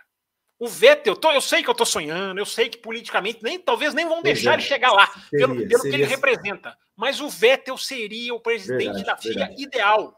Porque Ele o cara tem consciência, o cara pensa em fora da caixinha, o cara é um cara de corrida. Ele quer voltar aos V8. É, ele quer voltar aos motores, ele podia voltar. Não é que ele vai jogar essa tecnologia, mas ele Sim, podia fazer alguma coisa assim. Nesse sentido, é, o Vettel é o nome, eu repito, isso não é informação, isso é uma coisa que me passou pela cabeça esse final de semana, né? Assistindo Bélgica e Marrocos, que eu precisava desviar a minha atenção. Ali- é, é, aliás, hein? Ali- aliás, hein? meu- Aliás, aliás, meu- aliás, hein? Espera aí, espera aí, é Fórmula 1 aqui. A Bélgica é o Huckenberg da, da, da, da Fórmula 1, né? É, terceiro lugar na última Copa. É, A memória curta dos caras fazem com que eles fiquem cegos. São negacionistas. É, mas eu pensava durante esse final de semana, cara, o Vettel na FIA é o casamento absolutamente perfeito. Claro que politicamente, repito, nem deixarão. Tamanho é o jogo de bastidores para se alçar a esse cargo. Tamanha é a politicagem no mau sentido. Acho que ele nem conseguiria. Mas que esse cara comandando o automobilismo mundial ele ajudaria a inclusão, ele ajudaria na sustentabilidade, que é um lugar até onde a FIA vai muito bem, diga-se a verdade, caminhando para a sustentabilidade, podia caminhar melhor, mas, mas né, caminha nas categorias para fazer isso, seria o presidente da FIA ideal. Agora ele esqueceu. Muito Ele bem. passou- Não, eu ele passou- segurei. Ele passou Não, uma hora e eu cinquenta não- minutos. eu não falei- disfarçou, eu não falei, eu disfarçou. travei, eu- Ele, ele tá demorando a falar, ele tá demorando a falar e acha que a gente vai É. cair. É, ele acha que. É, é, só- se eu não falei nada, eu não falei imutado. Fiquei em silêncio. Olha o Nicolazinho aí, ó. Tem o Nicolazinho, vem aí para aparecer aí pra gente. Olha o Brasileiro. Olha, Fábio, respeite sua posição. Porém, o Leclerc na última corrida valia sim a segunda posição de construtores. Não, eu já coloquei Então- esse aqui, raposo. Eu já coloquei esse na tela, ele já até, ele já até se explicou aqui. Esse aqui a gente já Cara, foram muitos superchats. Você tem que ter bem, um pouquinho, um pouquinho de paciência. Você tem um, Eu estou pouquinho de paciente, paciência, Fábio? super paciente. Só tô te explicando que você pode pular pro outro. Olha o Brasileiro. A gente não pode esquecer que o Vettel fez quando tinha o melhor carro também. Sim, mas ninguém tá dizendo que o Vettel não é um excelente piloto. Eu- como eu falei, se ele tinha que tomar um tapa na cara, tomou na França, mas é um cara que eu sempre falei aqui, é um cara que tem material, tem braço, né, para ser. Agora precisa de mais coisa para ser campeão do mundo, não só braço. Olha o Brasileiro. Superchat já faz 40 minutos. Tá registrado, Superchat. Tá, tá registrado. E ele falou: hoje não tem choro, não. Já sei que vem piada. Não, Essa eu não entendi. Isso aí também deve ser alguma piada interna.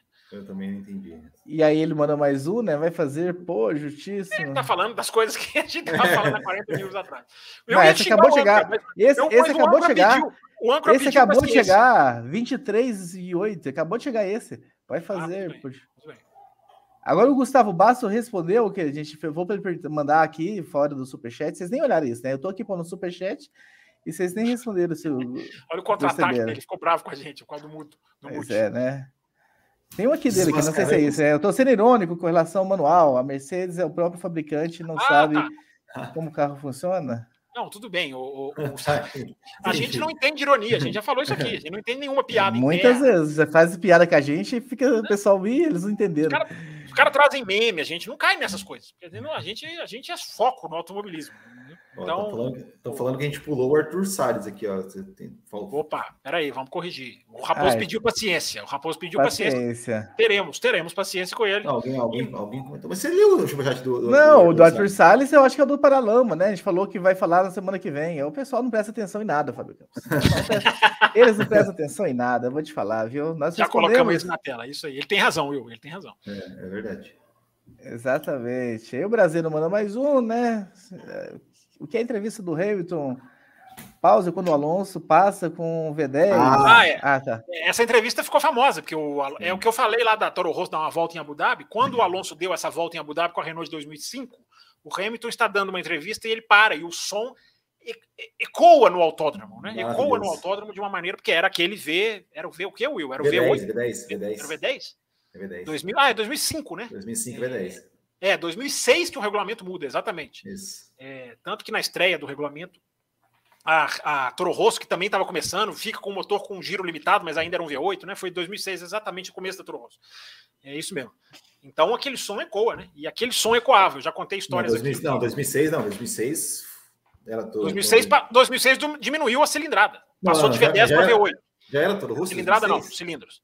Oi? 2006 já de 2005, já era. De 2005 para 2006 muda. Não, não, não. Tô, tô falando Toro Rosso. Toro Rosso era 2006 ou 2007? Não, a Toro Rosso estreou em 2006, não foi? Não era, não era é, é Midland. Não, Midland, Midland é fácil. A, a, tá a, vida, era, a vida era, Jordan, era Jordan, né? A vida era Jordan, né? É, tá certo, tá é Spiker, tá depois tá Midland, tá depois Force India. Tá Toro Rosso não, a Minardi acaba em 2005, o último sim, ano da Minardi. Sim, aí ela vira Toro Rosso em 2006. Tá certo, tá certo. É isso aí mesmo. Agora o Raposo nem lembra o que eu tava falando, enfim, pode continuar aí. o brasileiro que é um chorinho de mais 30 minutos de programa. Ô, brasileiro, eu vou fazer uma além da velocidade na quinta, vai. Eu vou fazer, eu vou fazer. Vocês estão merecendo demais. Eu não vou conseguir segurar. Vai. Então tá garantido aí. O programa, o, o, o tanto de superchat hoje, brasileiro, garantiu o além da velocidade da quinta-feira que não é, teria. Mas é isso mesmo, é exatamente isso mesmo. O José Etienne, entendeu? Agora tem. Vai, vai que eu tô sendo invadido aqui por bichos aqui, extraterrestres. então é isso, meus caras. Espero que vocês tenham gostado bastante desse balanço da temporada 2022 da Fórmula 1. Passamos aí corrida a corrida, trazendo os destaques, trazendo as decepções. E eu vou passar para os senhores falem mais uma última vez sobre essa temporada. Enfim, agora que nós passamos e falamos bastante sobre o que aconteceu, a, a finalização de vocês sobre tudo que nós falamos neste programa, sobre o 2022 se quiserem já esbarrar o que podemos esperar para 2023, come... o Fábio Campos desligou a câmera dele, Will Bueno, porque ele quer que você comece. É porque eu estou sendo atacado. Olha, eu acho que eu acho que 2022, é, apesar de não, não, não ter sido assim, né, o campeonato que a gente que a gente esperava, é, eu acho que não vamos já condenar né, esse novo esse novo carro, esse novo regulamento, esse, é, essa, nova Fórmula 1 Uh, eu acho que, como eu, como eu, falei aqui no começo, né, sobre, sobre a questão da, da rosa dos ventos, assim, acho que agora as equipes estão começando a entender melhor, os, melhor o conceito do carro, entender a direção né, que, que a ser seguida. Uh, esperamos, temos, acho que podemos, podemos ser otimistas que uh, nos próximos anos tenhamos mais um campeonato mais equilibrado, com mais equipes disputando, embora né, o abismo né, da Red Bull é, para as outras ainda é um, é um pouco alto, principalmente para a Mercedes. Mas vamos torcer, vamos torcer para que, que Ferrari e, e, a Mercedes, ou, ou quem quer que seja, qualquer que seja outra equipe, de repente uma surpresa aí, é, consiga achar um caminho e consigamos ter um, um não só boas corridas, né, uh, mas também um bom campeonato. Fábio Campos. O ano que vem, não é, Raposo? Começa o efeito da Rosa dos Ventos, né? Se começamos o ano com cada equipe mirando para um lado, eu espero ver no ano que vem várias mini Red Bulls, mini Ferraris, projetos iguais como a Aston Martin já fez. Né? A Aston Martin já virou uma Red Bullzinha menor, mas com resultados no final do ano que a, a, a, a animam, digamos assim. Uh, eu dizia, né, Raposo? Eu, eu, eu, é, a gente falou muito durante o ano, né, Raposo? É, sobre a questão da competitividade, que é uma coisa que a gente vai bater sempre aqui, né? Espero que o ouvinte tenha gostado da nossa pegada. Vamos continuar com essa pegada em 2023. Não é despedida ainda, ainda tem programas. Tem além da velocidade na quinta. Os caras conseguiram me convencer aqui. É, mas é aquilo, né, Raposo? Temporadas em que ficam caindo recordes são automaticamente temporadas pouco competitivas. Então você vê cair recorde de vitórias, recorde de pontos, recorde de diferença de pontos para o segundo, que o Verstappen não bate, mas não bate por pouquinho. Né? O recorde acho que permanece com o Vettel. Mas à medida que os recordes vão sendo esbarrados, é isso. Temporada em que recordes desse tipo caem, é temporada em que a competição também caiu. Então, por isso que a gente sempre brinca falando sério. Por temporadas com menos recordes desse tipo e com mais variação, mais é, equilíbrio. Equilíbrio que ainda não existe, porque o Will falava do abismo da Red Bull para as outras. A Red Bull, lembrando, fez 759 pontos. Terminou o ano com 759. Teve equipe que terminou com 50 e alguma coisa. Com 30 e alguma coisa. Ou equipe que terminou com 8. Porque não dá para fazer um programa de final de ano sem dizer que a Williams é a grande vergonha atual da Fórmula 1. Continua sendo. Porque a Williams fez 8 pontos. Contra uma que fez 759 tudo ainda vai demorar muito para dar certo. Nada era a curto prazo. A gente entende o torcedor esperar, mas não era. E sempre é bom lembrar, né, Raposo? O regulamento da limitação de orçamento a primeira diretriz dele, a o primeiro objetivo dele não é competitividade. É transformar as equipes em máquinas de fazer dinheiro. E nisso ele deu certo. Nisso ele já começou a dar frutos. O segundo objetivo é o da competitividade. Esse ainda vai demorar.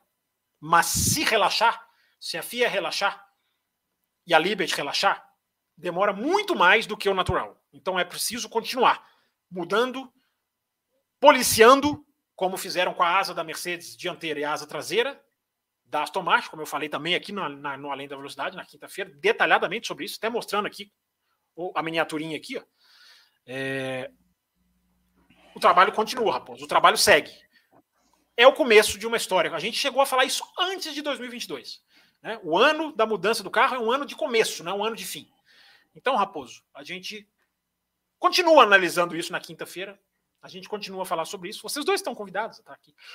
Mas a gente é, tem sempre que deixar registrado né?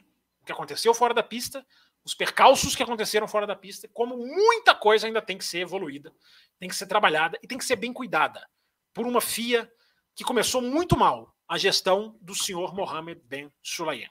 Isso também entra na nossa retrospectiva. Grande abraço, Raposo. Grande abraço, não, o brasileiro não para. o brasileiro não para. Mandou Fala, aqui, ó, José Thierry Monstro. Né? Vocês são todos monstros, não é só ele, não. Você, brasileiro, Carlos Eduardo, todo mundo que faz superchat, superchat lá da Austrália, todo mundo que fez aqui, eu não vou lembrar de todos os nomes, mas todo mundo que fez é, é ajudou, contribuiu. E aí ele mandou que achou que, que eu havia no motor, né, Fábio? Aí ele corrigiu depois, havia errado no motor. Sim, tá vendo? O brasileiro é, ele não dá ponto sem nó. E aí a gente recebeu também do Arthur Salles, Veto na FIA, ótimo insight, tá aí registrado. Vamos, nada, vamos como, nada como um Bélgica e Marrocos para nos dar insights sobre Fórmula 1, Arthur Salles. Vamos terminando com o Brasileiro Mande Mais Um, só registrando então 42 superchats de 22 da meta. Vocês Muito obrigado. Vocês ganharam live na quinta. Para vocês. É, mais dois, mais dois dobramos a meta, né? Olha lá, 42 de 22. Se dobrar a meta, cara, o que eu faço, hein? É... Aí tem Corujão na quinta. live Corujão para os apoiadores. Não, não vai dar tempo, vamos encerrar. Um abraço. Sem que ele não quer. Um beijo para vocês, ouvintes. Espero que tenham gostado dessa, enfim, desse resumo da temporada 2022. Quinta-feira, Fábio Campos.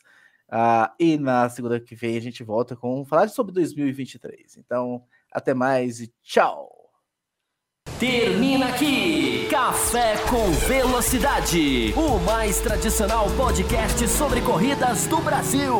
Café com Velocidade, a dose certa na análise do esporte a motor.